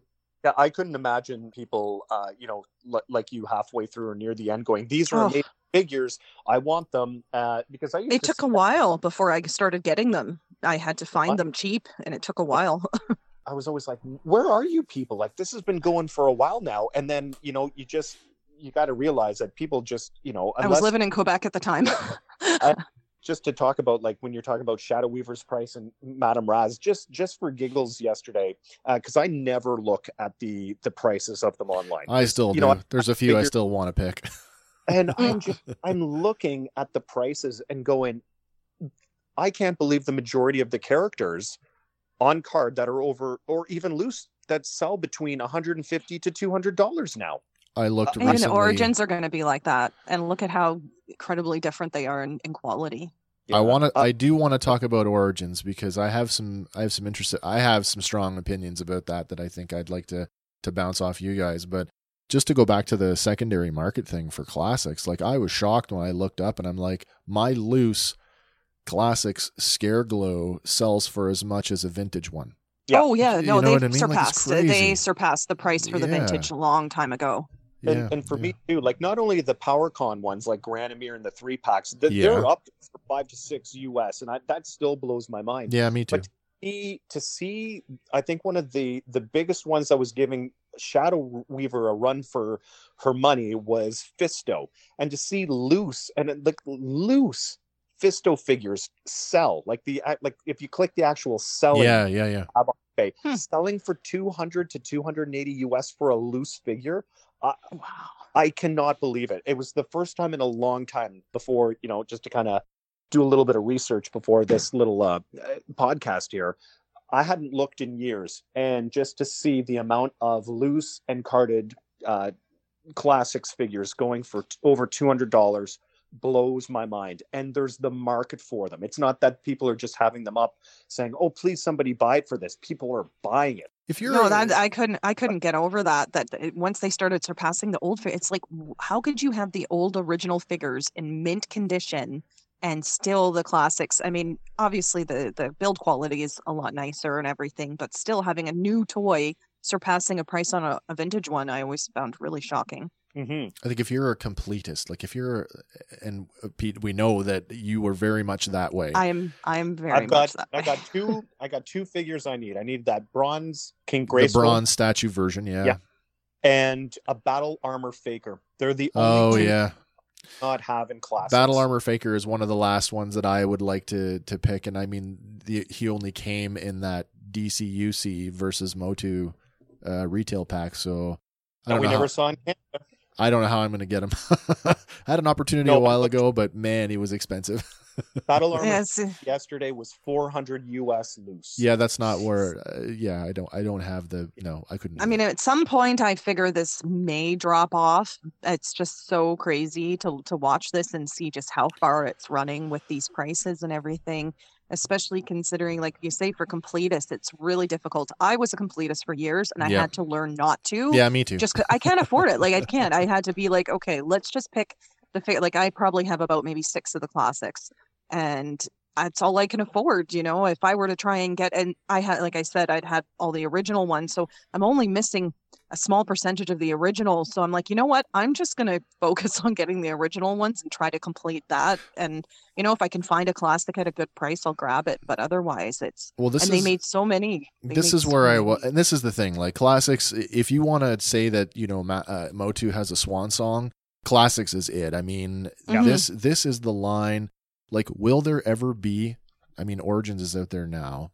Does Origins even stand a chance when you have a line like classics that was so much about the celebration of Motu across all of its media, which is That's why why I, kind of, I don't know why they're doing the origins, to be honest, because of the classics. When I saw that, I'm just like, you know, they, i, I would love to be able to put those, the origins in kids' hands. I have a but then you still that. have the flippers that are going in and taking everything. So now we're even these cheap origin ones that should just be going to kids so new kids can enjoy it. Yeah, these are what I 20 feel like- twenty dollar figures at retail.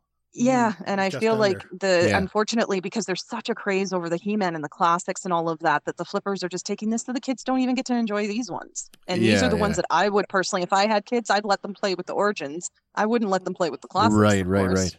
You Oh, know, but now they're not getting them. classics. yeah, don't tell my daughter you she can't play with my classics. That would break her heart. oh Actually, no. she's really gentle with them thankfully she's got a couple of like ones that i had to get a, a second one of because of something busting on them or a, a defect so i bought another one uh, so she has like some of her own but i mean you know when you're talking about west that you know was classics the swan song Yeah. and i'll that as i've got my classics i have not bought besides my wife uh, buying me the origins castle, castle, Grayskull yeah. because i wanted to go with all my other gray skulls Sure. I've not bought an Origins figure. No, neither have I. I've no interest. Like classics to me is like the epitome of Masters. And if I want to spend any more money on Masters until I see maybe what's up and coming, I'd rather spend my money trying to complete a loose like vintage collection or a vintage on card sure, collection sure. Than than spend money on on Origins. Why would I want like a, a new version of an old figure when I could just go and try and save money to hunt down and The the vintage figure. vintage figure? I wasn't gonna buy them. I couldn't help it. I couldn't help myself when I found them in the store. I was able to get a couple of them. Was so that was I- that buyer's impulse? Was that what that was? Or I think so because I ended up finding a couple of them in the store and then I ended up ordering a couple of them online. But I have my few figures that I really, really like collecting over the Yeah, board. yeah. Like I still do have some of the X figures, be- Okay. even though I sold most of them off. I, I still kept some of the main characters that I enjoy. So I think that's more for me. The Origins only came into play because it's just getting those same figures that I've collected over three or four different versions. the of toy them. companies really know how to hit us in the nostalgia beats, right? Like they, It's they it's tough, know. but they're but they're terrible. qu- I, I can't stand points of articulation in my toys. I'm one of those, The- and the uh, knee these origin figures me. are tough. They're tough because they look like crap. as far as that's concerned, like they just, it's like you know, you've got the classics, and then you have. I just don't understand why the origins just kind of weren't a remake of the original ones, and instead they kind of made them a bit the same. But then let's give them all these points of articulation and everything, and I think that kind of ruined it. I think more collectors would be ticked off if they didn't have the points of articulation because you already you like Super Seven already did their kind of yeah, I've seen those ones. Yes. like with their articulation. So you know they're they're trying to blend both of them, and again too, like you know with all these cartoons on Netflix coming out, you know going back to saying, do we really want a movie? Like, is can they make a movie?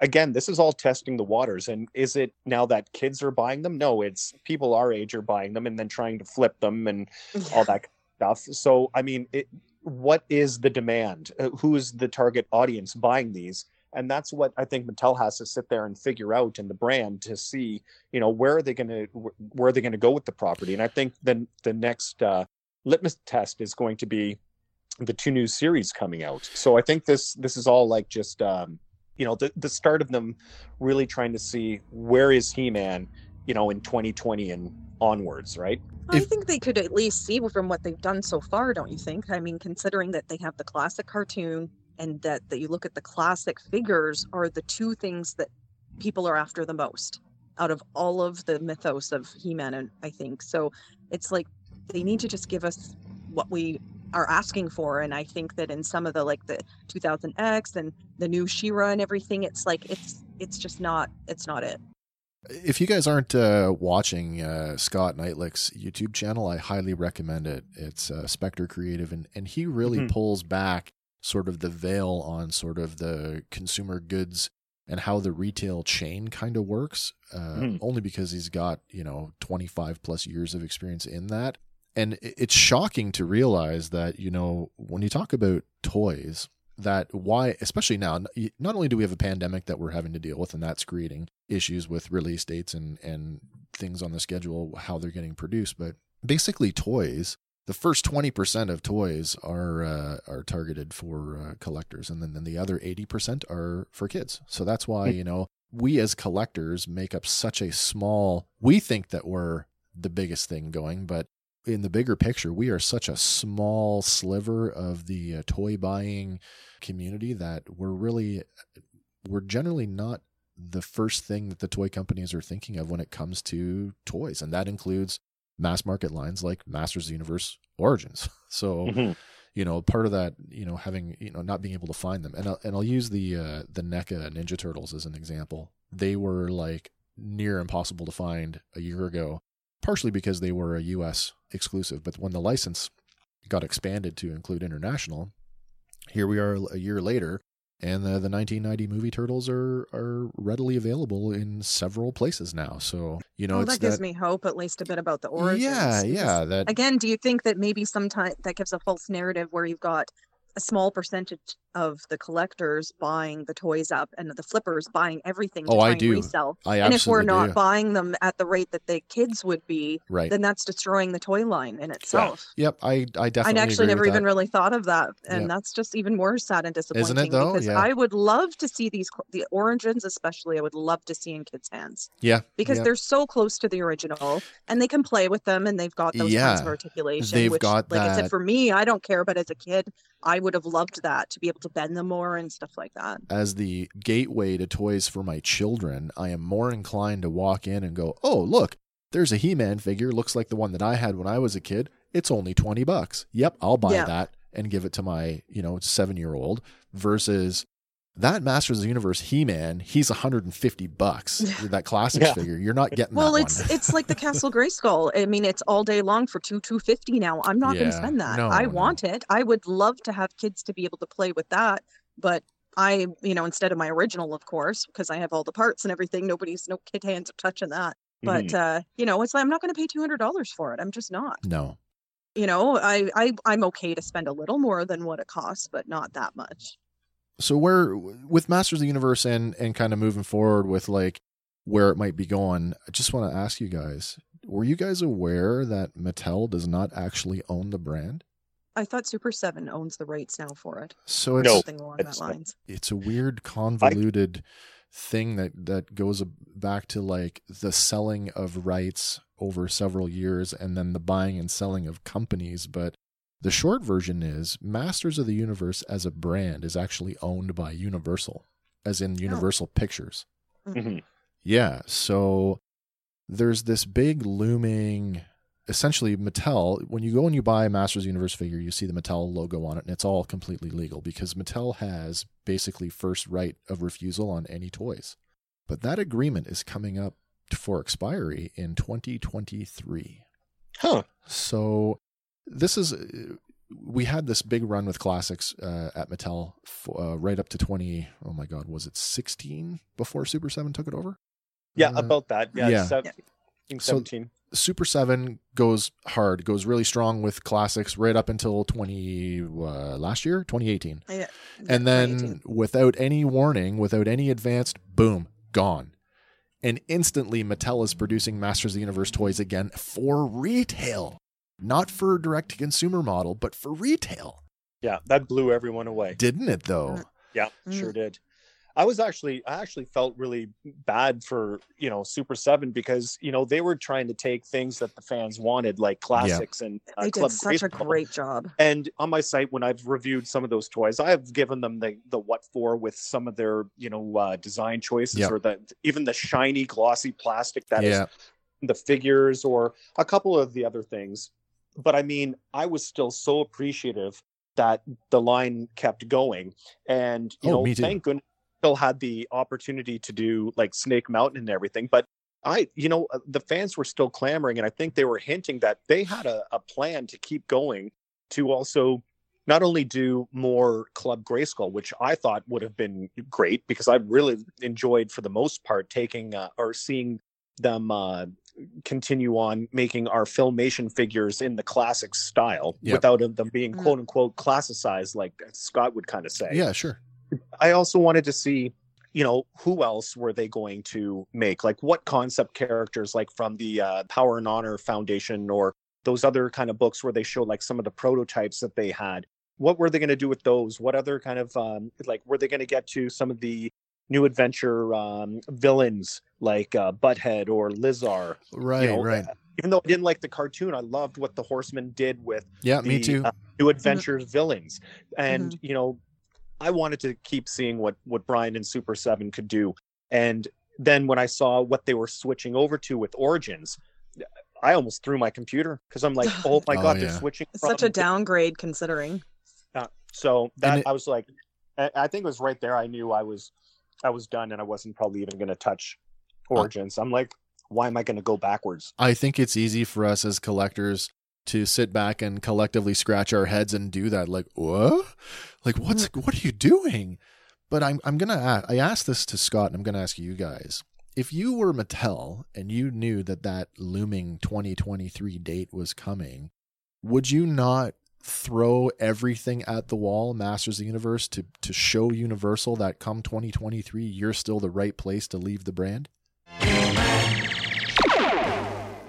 Anything they say no to, even now, Right. then that automatically triggers Universal to have the right to go to another toy company. right. So they have they're sort of in a position. It's like a rock and a hard place. Yeah. They have to say yes. Right. Otherwise, another toy company starts making He-Man toys like that.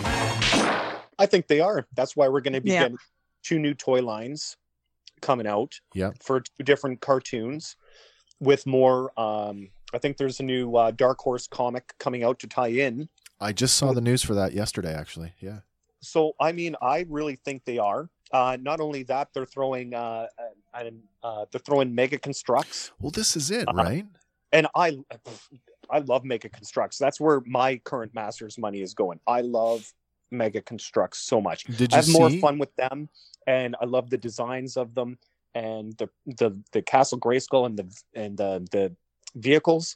That's what's uh, capturing me for Masters right now. Uh, is Mega. So I'm just really happy to see. Now, am I gonna? You know, they've already kind of previewed Yeah. what the new figures might kind of look like, but I mean, of course, they were small pictures and prototypes and stuff. So I'll reserve judgments till I see, you know, what's going to be going out. But I, I really do think they are. That's that's they're they're going to try and do merchandise for both upcoming features, and they're going to keep seeing what sticks and what people are buying. Yeah, I agree I with you on just that. wish I wish they would figure out how to get their products into the stores properly. Again, I'm still really crumpy about this Castle Grayskull scenario with the origins. It's like basically if I want Sorceress, she only comes with the Castle Grayskull, and then you know, like you said, they're canceling orders now. Up here, we only I think each got four per Walmart, and it's like I don't understand why they, you know, you can get a hundred Zodacs or something like that, all you know, in going into the stores, but you can't get the thing that the people want. my so it's a really tough me as a retailer as a toy retailer i would love it if the big companies like hasbro and mattel would embrace the independent retailer directly Mm, you for know sure. make their stuff available to our wholesale chains because we are still the gateway for adult collector lines you know like i've said this many times before you know if NECA ever breaks into walmart the way that they have in the us i might as well close my doors because it's one Oh, of the, it's one yeah it's one of the few lines that I can actually still be uh, can be competitive with. I can't compete. I cannot compete with Marvel Legends. I cannot compete with Transformers because they are mass market toy lines. So it's a it's a double edged sword. Unfortunately, Right? it's it's happening to lots of other things. Like you know, I I told you I have I have my business. I I sell Yeah. some other stuff, and, Yeah. and you can get that on Amazon now. You can get Right. it on Walmart third party. So That's it's right. like you know you're getting all these small stores that you know were nice and unique, and you could you know go there and and find these certain things. And now it's like oh, you just go on Amazon and get it. It's like, Everybody wants their own marketplace now. We actually got Yeah. this is a side story. We actually got solicited by Best Buy to to join the Best Buy third party uh, Oh. retailer network, really? which I absolutely refused. Mm. I don't, you know, great. I, I'm on the Best Buy website and I'll have access to all their, you know, their customer base. But at the same time, what they wanted me to do as a retailer for the cut that they wanted, it was not worth it for me to do that. I, I would have to be like toy traders size for me to make it worth it for me. Mhm.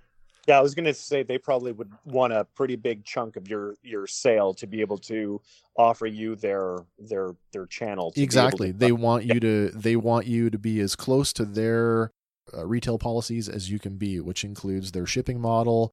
Sorry, I, I can't afford to do free shipping on every order. I just can't. It's No. not it's not No, and that's what I that's actually what I'm dealing with right now too. It's like I want to try to offer free shipping and it's like where is my break point? Like and then you have Yeah. to charge more. So Yeah. it's like again, they can go to Walmart or wherever, Toys R Us and get a figure for fifteen dollars, but you're selling it for twenty or twenty five right. to to have to compensate for that free shipping. It's just not fair. I still think there's a place for the specialty retailer like what you're doing and what I'm doing, and that the customer service aspect will always will will always be that Well, little feather in our cap. what?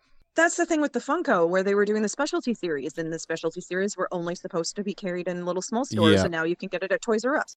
Yeah, I find that to be completely like not. Yeah, don't get me started on that because I've I've stopped that'll carrying. be a whole other that'll be a whole other podcast right? I've stopped carrying Funko altogether. I just I don't even order it anymore.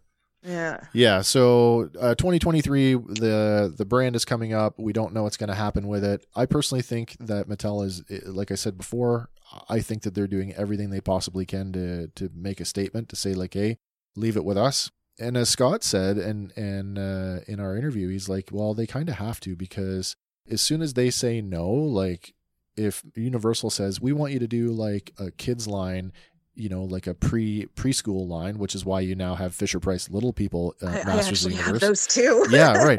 I So- love it it's so cute as soon as Mattel says no, then they can go anywhere else that they want to, and then another toy company can produce those form factors. So that's, I think, I really do think that's why we're seeing this like surge of like Masters of the Universe merchandise across several different lines, mm. Hot Wheels, Well, little kids. that toys. little people That's- surprised me actually yeah, when i saw that i was just I, I had to get it i was like i just cannot not get it but yeah Well, it, it's the- interesting to have them in, as a baby's toy Are you talking about the the minis, or do they actually have like like the little fi- The Fisher little Price Little People. price little people? Yeah. Yeah. That- okay. They've made it, you know, they've they've been making actually all sorts of different ones, like Lord of the Rings, and Yeah. you can find like I think Oh. the Beatles. The weirdest one they made that I saw is The Office. I mean, what little baby wants to play with the Office thought so. I don't know if they're trying to aim at collectors more or kids or both, because it seems like in a weird thing what they're making.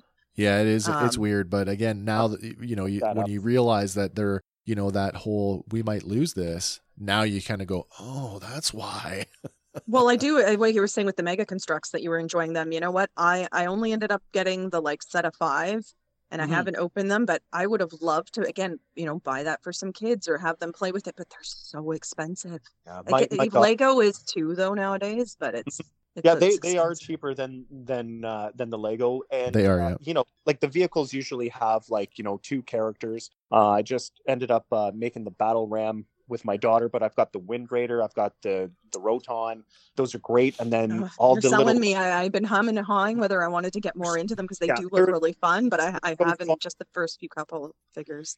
they're so fun i think they're just so well done and i don't know it, it's just uh, that added step of of building and then Mhm. you know kind of posing them that way but then also then i get to share that fun with my daughter because i'm not worried about her you know breaking a a, a piece off of of a, a mega construct set or if Mhm. she pops the head off one or something like that and she loves them because she thinks they're so cute so I mean, it's it's a win-win because she'll sit there and she'll help me sort out pieces, and we'll kind of look at stuff. So it's helping her build and stuff. So I guess it it's almost like a bonding thing more than just me collecting them mm. and admiring them.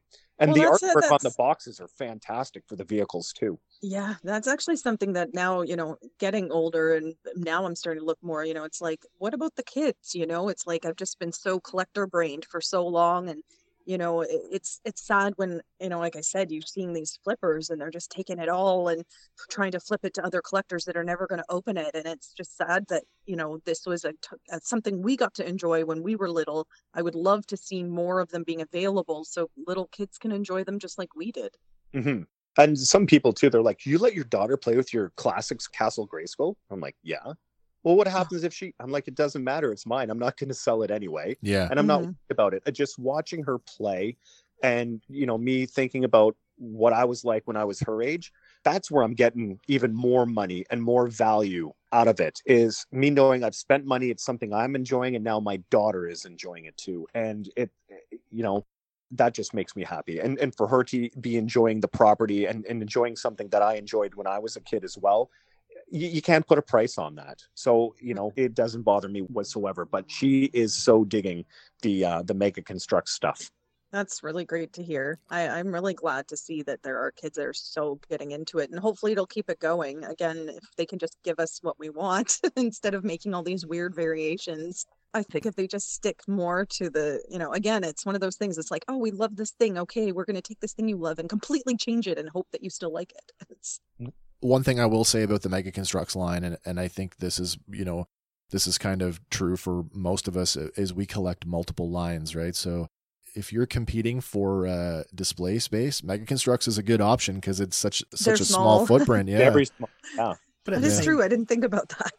At the same time, though, the case lots they put out with the figures, they're not just strictly masters. Like you can get Futurama, Oh, Aliens, right. Predator, Turtles. Oh, they all have in that Futurama ones? They do. Yes.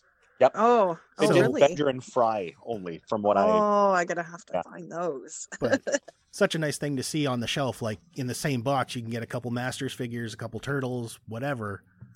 And then the next case assortment, same idea. Mm-hmm. Guys, I, I gotta, I just want to ask a question here. What do you guys think about the influence of Masters of the Universe in other media? Does anybody Which get a favorite? Well, I was thinking like, you know, I mean, one of the clear, one of the obvious ones is uh, Robot Chicken.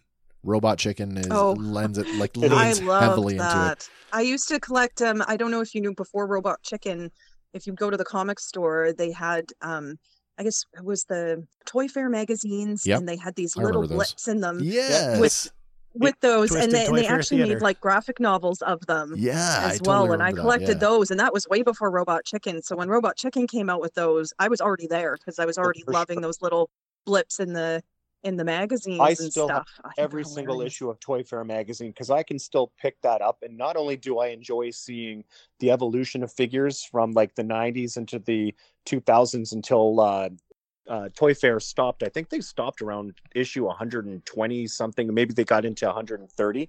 But just to keep reading, it used to be called Twisted Mego Theater. And then Yeah, it that's right. Twisted Yeah. ToyFare Theater because they were bringing more of the, the ones in. But that you can still pick up any one of those magazines and read the little comic strips or the little one-offs or or those little things in the in middle of the book and you can laugh and i mean i think there were people that worked on those, and in that magazine that ended up, I think they had some part in uh, Robot Chicken as well too. But I mean, oh, it wouldn't surprise yeah, me. They were hilarious. Fantastic things, and so yeah, for for sure, like uh, Masters of the Universe in uh, in Robot Chicken. But I'm trying to think of you know like a, a bigger you know influence on like in in media. Well, full full full circle moment for Robot Chicken was the Mo-Larr action figure in classics. For sure. Yeah, an original character from Robot Chicken makes its way into the toy line. So that I mean that's a cool moment. Oh, there was such. Oh, I remember when that got announced as a Comic Con. I think it was a Comic Con exclusive. Yeah. And people were ticked off, and they're like, "That's why it's an exclusive. You don't. It's going to be a small run. You don't need to buy it." Those are perfect examples of what I, a that's what I did love about the should be. classics. They really just kind of covered everything. Like, Yeah, yeah. all of it. All Did you guys? it. Uh, for me, one of my favorite, and you can't tell me that this is not, you know, a, a, a Motu influence was uh, the Son of Zorn. By the way, I'm Zorn, defender of Zephyria, conqueror of the tribes of Aegon. Oh, I loved that actually, and it's canceled already. I yeah, that was a season thing, right? I Yeah. didn't think I was gonna like it that much, and I watched it. I'm like, this is amazing. Like it was hilarious. I and was, then uh, before I knew it, it was already over and done, and and that's it. I discovered laughed. it on on its first run when it was on Netflix before it got pulled and then put back up. I was If homesick they if they day. could do a if they could do a He-Man TV show like that, that would be hilarious. I, I thought it was perfect. Like he comes from this like crazy island. It's all animated. I mean, all his all his friends are derivative Motu characters. like you know uh, the Ram Man uh, like guy with the hard head, and it just Yes. I just loved it. I can't even believe that was on like network TV. Yeah, Like- yeah, yeah. Like that's where I caught the run. And so I- I made sure my PVR taped it every week just in case I missed it. And I laughed at it. My wife was like, This is the stupidest thing. I'm like, Oh, oh, come It's So on. amazing.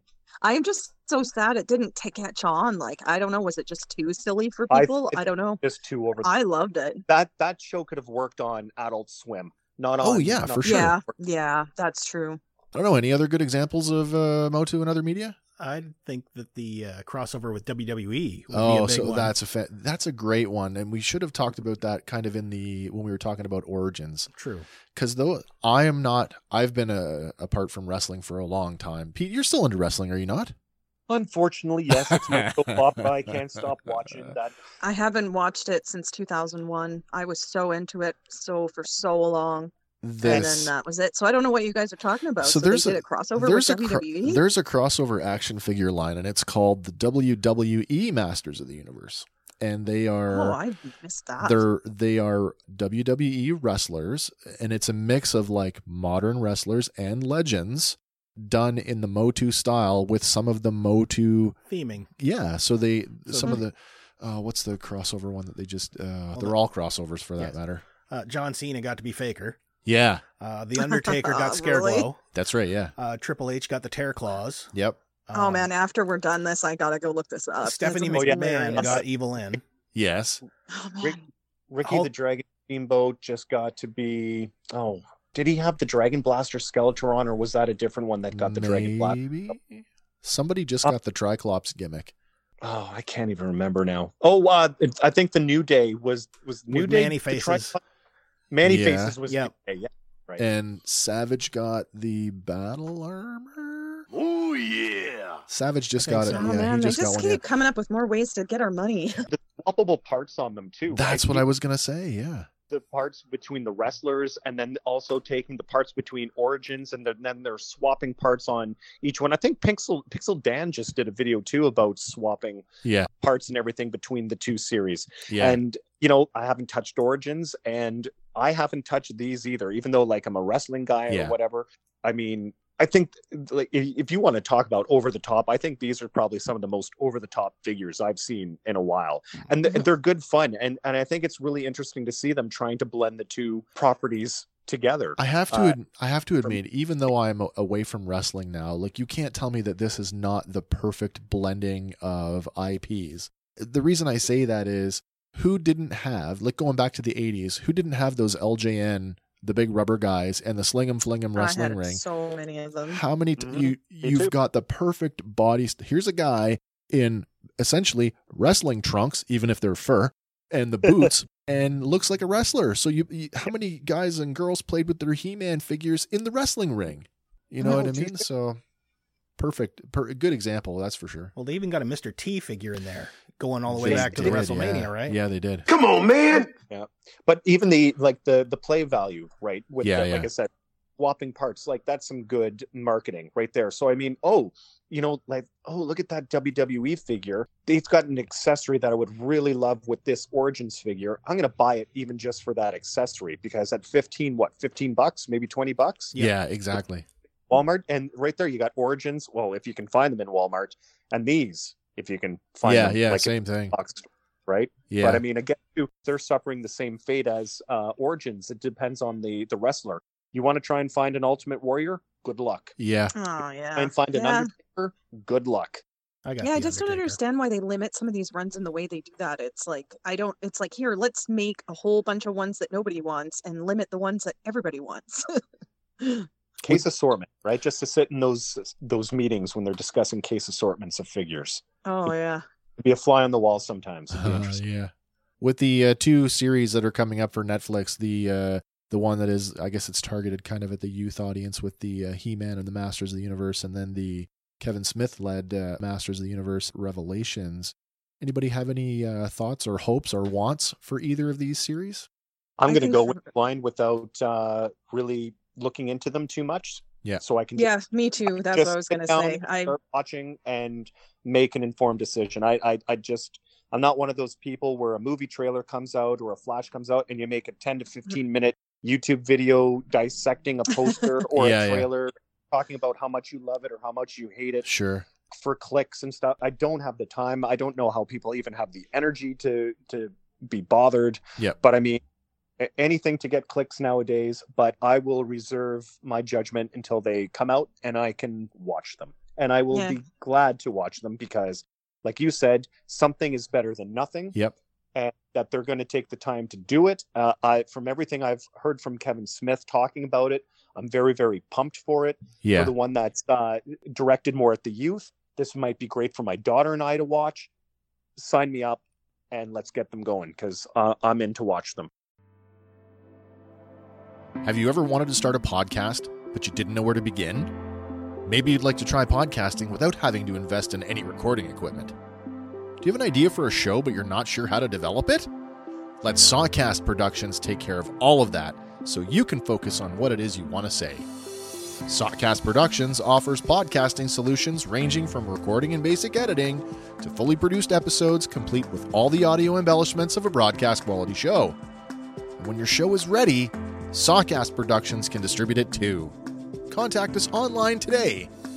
So, what do you want to say? I think for me, I I definitely like to be surprised. I'm the same way. I don't sit there and like analyze any you know videos that come out about or anything. I have to say I'm definitely more interested in the Kevin Smith because he's a fan, Yeah. and hopefully you would like to think that when fans make something, it'll come out like we want it. Yeah. so I, I definitely am much more invested in his what he's got going on. But yeah, I, I haven't seen any ads, anything about it because I just kind of want to. I always like to go in with You want to go in as blind as you can. fresh view. Yeah, and I, but I am hoping that. Well, that makes it hard to talk about, doesn't younger- it? I, I I really hope they don't, don't do the woke thing that they did with She-Ra, but you know we'll see. I, I- I got trust in Kevin Smith too because, y- y- like him, he'll collaborate. He, I, I think he knows what fan expectations are going to be for this, and he, he's probably gone looking and done research and talked with the who's who to say, look, here's some scenarios. Here, here's who, uh, like the direction we're going to thinking uh, that we're thinking we're going to go with this character, and he's probably bounced ideas off of many people who are like really huge fans or like right into the lore to see where they're they're going to go. And even their their picks for who's voicing the characters i think that they've already nailed Oh from- yes, from Uh, that Yeah. seen. that Yeah, for voice sure. cast is like stacked. yeah Mhm. so i think if they're taking that much care even just with the voice acting they're not going to skimp on the the actual plot I don't think so I, either. I wouldn't expect him to not do what he's trying to do with it. He's always seemed to have really good investments in the fan base of things.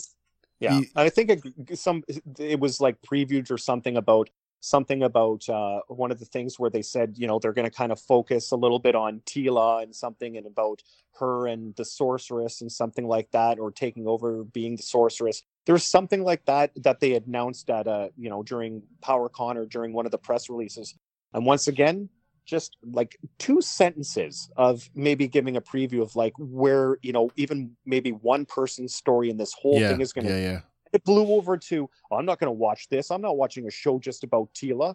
I want to know about you and you're like dude guys settle. They were just talking about per- perhaps a potential Yeah. story arc for one character in this thing and they blew up over it. Ah, it's so What- toxic. When the show was announced, it was announced that it would be the direct continuation of the Filmation cartoon, and my mind immediately went to that story arc because, as we said earlier, there were so so few multi-part arcs in the original Filmation cartoon. You're like, if you're going to continue the original show, there's only so many things you can draw from without having to create new storylines. Which I honestly hope that they do create some new storylines, but like that is a huge dangling plot thread about that whole revelation that Teela is the daughter of the sorceress, right? yeah Yeah. So I would be surprised if they didn't touch on that. yeah and i hope they give us fang man i want more fang man I would He's like one- to see a Fang Man. Maybe you know, potentially, I would like to see like as an adult show. I would like. This is me just total fanboying right here.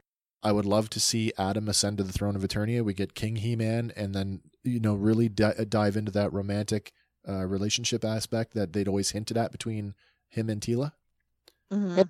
Yeah. Well, if they if they do adult versions of it, like I think for me, I would if I could see anything, I would just love to see an adult made movie that Oh my gosh, well yeah. Yeah, yeah. That that for me, it's the pinnacle. Like, of course, I'm enjoying the new cartoons and all of that stuff, and you know the figures still being able to buy them on the shelves currently and everything. But if they could just yeah do that really good movie, Well, yeah, with that uh, live action movie getting pulled, it had a release date. It was on Sony's calendar. It is no longer on the calendar. It sort of puts the whole thing into question.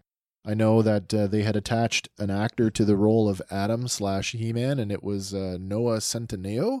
And I don't really know much about him, but when I looked him up, he's a really small dude.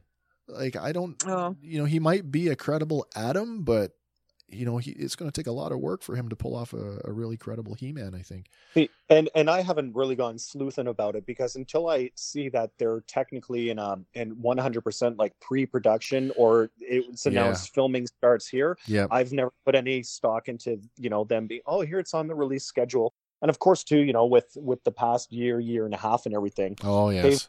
Pushed back so many other release dates of movies and stuff. And I guess, you know, let's say if it was supposed to be 2023, you know, maybe they're also sitting there going, we can't even put things that we might even take a risk on our Yeah. schedule right now because we need to recuperate and make money because of all the money lost over the la- last year and a half due Yeah, to yeah. the pandemic, right? So, I mean, it could be a whole Yeah. slew of different things because you're not going to want to lose money on any movie now after after uh, having revenue from uh, theaters and everything uh, hit like they were over the last year and a half. You're going to make sure that if you're going to release a movie, it better be a huge blockbuster.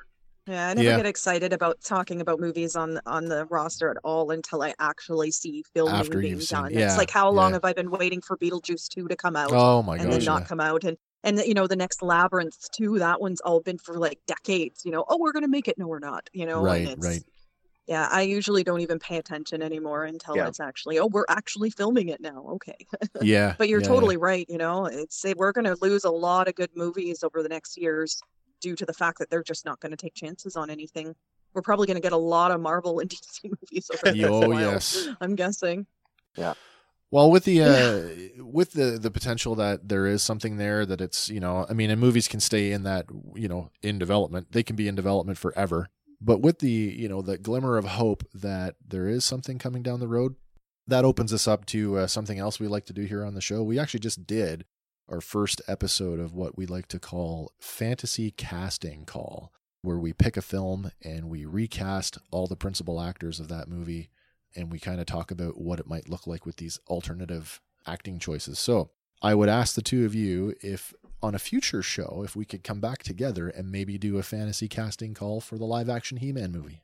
I'd be up for that. I've That got would be, I'd be up for that. Yeah. I'd have to do a little bit more research because uh, I'm I'm a, I'm someone that doesn't watch too many movies. Like I'll watch like the odd blockbuster here or there, uh, unless it's something I want. But just I'd with, still uh, cast Dolph Lundgren. uh, I, I would I see that would be right there. Like I don't even I don't think I even know enough modern actors even nowadays. Well, here's here's the thing. So when we do our fantasy casting call, it is a true fantasy casting call. So there's only one rule. There's only one rule. You can pick Okay. whoever you want from any Right. point in their career, alive or dead. Oh, That's Okay. interesting. All so it's I'm a game. true fantasy casting call. Ah, okay. that thought I would definitely be down to to search that out. Okay, well that's awesome. I am super stoked about putting that one in the in the pipe.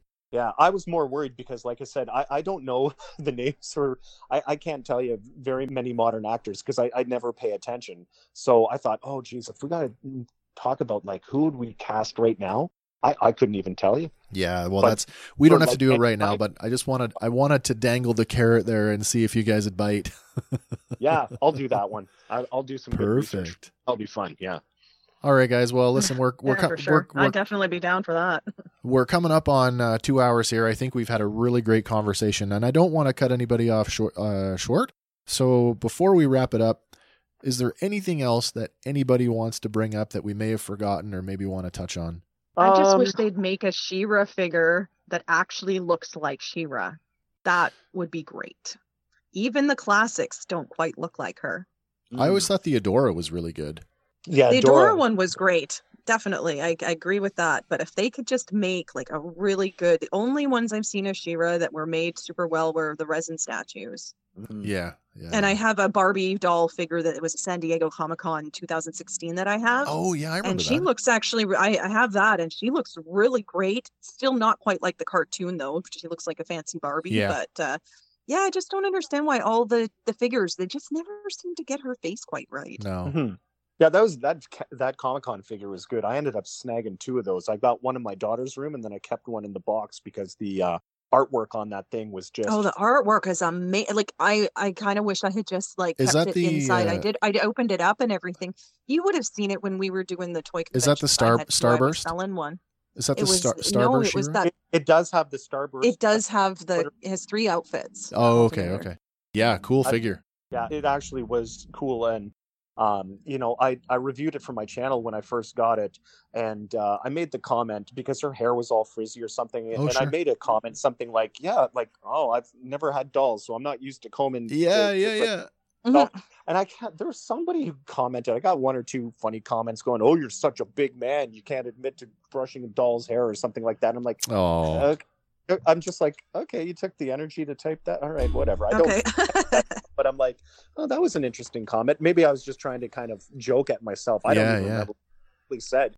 But uh, no, I, I was happy with uh, with that figure, and it's the first yeah, time I think like out of all of them, I really appreciated it. The artwork on the box alone was worth making it, yeah, buying fan- it alone, and then the extra outfits. What I ended up doing is I have her still in the box, and I opened it up, so I have her displayed, and I took the other outfits, and I got some Barbies that look like one that looks like a Dora, and one that looks more like a fancy She-Ra for the other outfits, and have them displayed. right.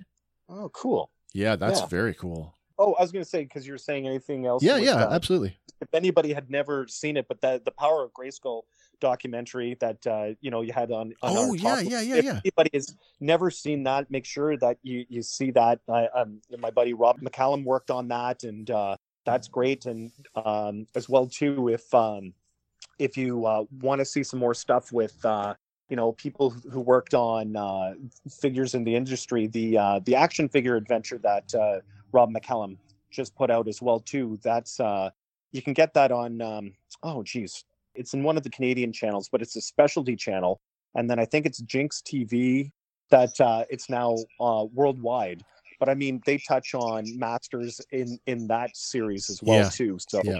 I mean, you want to see more stuff about action figures and masters and stuff. All, all those shows are really good tidbits to you know. Yeah, I love this. And the toys that made us. Like, I yeah. wish they would just. And now they're doing the movies that made us and all Ye- that. I'm really enjoying those types of shows and stuff. I wish more guys would get into doing more of that. Good, good call on the power of Grayskull, and I should have brought it up too because um, lots of people have seen the toys that made us, and uh, I just want to point out, and this came up in my interview with Scott was in the episode, the Masters episode of The Toys That Made Us, glossed over the entire period that he was there overseeing the brand and essentially mm-hmm. credited mm-hmm. the entire run of classics to Super7. And that's just not true.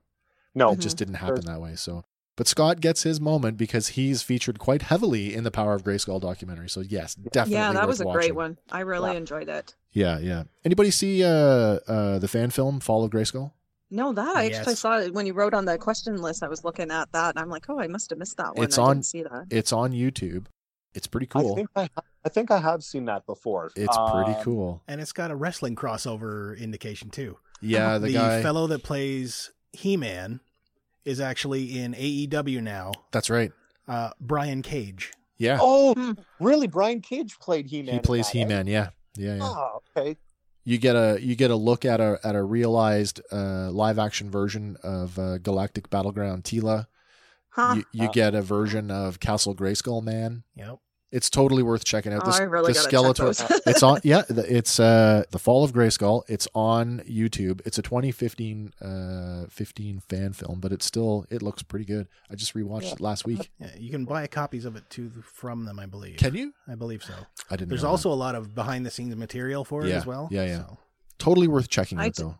I just think no matter what they give us, we can never get enough of it. I think and He-Man will live forever. The Master Universe, sure. it'll be for it just I'm I'm I'm so glad to see this still at this day and age. So relevant. You know, it's that people are you know and here we and- here we are still talking about it you know uh yeah. 30 That, years uh, that later toy guide that's coming you know at the end of the month i i think people are going to just get a kick out of it I, i'm so excited to see it because there's so many uh tidbits and facts and everything that they found and they dug up and uh you know you name it they pro like if they've made it they it's probably in the book and for me even to uh to have worked on it and to be have been asked by uh, val staples and and dan to contribute like if you told me when I was a kid sitting there in the basement making my own adventures with He-Man that I'd be you're going to be part of the lore talking about He-Man or that I'd be involved in a major amazing. project, I would have been like, He-Man, He-Man's gonna like, no, he'll be gone when I'm a teenager. No way. And here we are, like decades later. Hope- Well, think about all of us as teenagers that got rid of our toys yeah oh, I just to collect them back later. That's what I ended up doing or our parents got rid of them for us No, I was grade grade seven, and it was a yard sale, and Nintendo was everything. oh Oh, I, I feel I you remember I had my whole He-Man collection in two boxes and my Ninja Turtles in another box. And this guy came in and he said to me, he goes, "Hey kid, how much for all that?" And I said, bucks for the whole hundred box bu- hundred bucks." And he's he laughed. He went to his car, he gave me a hundred bucks, and walked off. the fool traded it to me for Eternian silver. Oh, And that's when I was in grade seven. I'm like, "Sucker, Yeah. hundred bucks." oh yeah. And now I'm sitting here in my 40s going, "You stupid Yeah, idiot." we, we can do that about everything. I I mean, I just like i know I don't know how many toys I lament about that.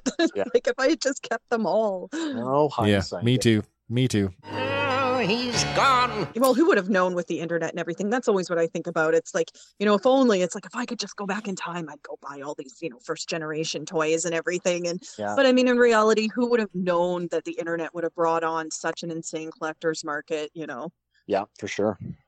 well but uh, at least we've got what we've got, and they're still making them. So I think it's safe to say over the last couple of hours we've established that uh, He-Man and the Masters of the Universe, She-Ra and the Princess of Power, and the whole line is you know alive and well, and you know for the most part looks like there is a bright future ahead. You know, I'm hoping the best is yet to come. I mean, with them putting so much energy into two new shows, and there's like seven different form factors at retail right now, Yeah, four coming, you know, this year. We don't know where things are going to go after 2023 where toys are concerned, but I have no doubt that He-Man and the entire brand will endure for many, many years to come. So before we wrap it up and uh, close it out, I just want to let you guys take an opportunity to tell the people out there what you're working on. Got any side projects you wanna you wanna promote, and where can people find you if they are looking to check out your work? okay, well, I've kind of got my hands in a bunch of pots right now. I don't know what I'm whether I'm coming or going, but uh, You know, I, I run a little metal shop. Uh, it's been mostly just on Facebook and Discogs for the time being. I'm working on my website at the moment. I have a, uh, it's called uh, the Black Beast Emporium, and I have a small tape label called Von Frost Coffin Records as well. So I primarily just do small metal bands. And uh, I've just been running kind of that along with all my toy collecting and everything. And I'm also a musician, do a couple projects, uh, Haunted by Shadows, another band, Letha Obviously, COVID has really made it so nobody can jam or do shows right now. So I've been definitely more focused in my toy collecting since since that time. But uh, that's that's about it for me for the for right now. Awesome. How about you, Pete? Uh, for me, I uh, I've run uh, electrifiedporcupine.com and uh, I've got uh, my own, of course, the uh, Twitter and Instagram uh, connected to it. So uh, when I get some new stuff, I usually kind of snap some pictures on there as well. To my YouTube channel is Electrified Porcupine. Um, but since the uh, pandemic started about a year ago, I kind of, uh, you know, kind of stayed away. I ended up um, getting back more social with my buddies online gaming and uh, kind of collecting figures more just to collect them and appreciate them and do my own thing instead of saying, oh my goodness, I've got this figure in, I've got to get to a review right away, or I've got to, you know, uh, take a picture of it right away and and and get the hits and everything. Right. I've kind of back on that and uh, you know done more family stuff, uh, reconnected with my friends and some gaming, gotten back into playing music, which I both which I totally abandoned music and, and gaming, not my family, of course, yes. when uh, when I was doing uh, electrified porcupine, um, like go go go, um, and of course, um, on top of all that, I uh, we decided to move last summer, so I had to start packing up stuff uh, last June before we moved, and I finally, just finally, got all my classics up about uh, like last week. So it's been, you know, with uh, my career and other kinds of uh, things, I just haven't touched the site or uh, the channel, but you know we're getting to that point where i'm kind of feeling the itch again and now that this uh the, the book is coming out that i got to be a part of maybe that might kind of rekindle my creativity with uh getting back on my site and everything but i've got old past stuff so well, people can see my I wouldn't I, I, wouldn't be surprised if you get more requests to do more shows.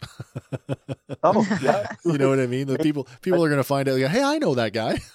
yeah, who who knows, right? You never know what uh, what can come from uh, quite the opportunity. When I started the site, I, if you told me, I would have been getting a call from uh, Val Staples, yeah, and, and saying, "Hey, do you want to help us out with this project?" I, I, I wouldn't have believed it. So I mean, it's just been a, a blessing. I've met uh, so many nice people doing the site and uh, getting the opportunities, you know, to uh, to host some uh, some panels and work with some other people. It's it's been awesome. It's been great. I'll wait till conventions start up again. Oh, wishful thinking right now for me. so me too. much. Me Oh. too. All right, guys. sure. Well, I am super happy to have hosted you both today. I'm so glad that you were available to come and sit down and talk with us and really just kind of wax poetic on one of those things that we all love. And, sure. I appreciate yeah. it. Until next time, this is He Man wishing you good health and good luck. Until we meet again, my friends, and we uh, get back and we do our Masters of the Universe fantasy casting call. My name is Wes, and uh, for producer Andy, I hope you guys enjoyed the episode, and we'll talk to you soon. Bye for now. Hey guys, thanks for listening to Fandom Power. Be sure to like us on Facebook and follow us on Instagram and Twitter. Stay tuned for our next episode where we'll be talking about another one of your favorite fandoms. Fandom Power is a Sawcast production.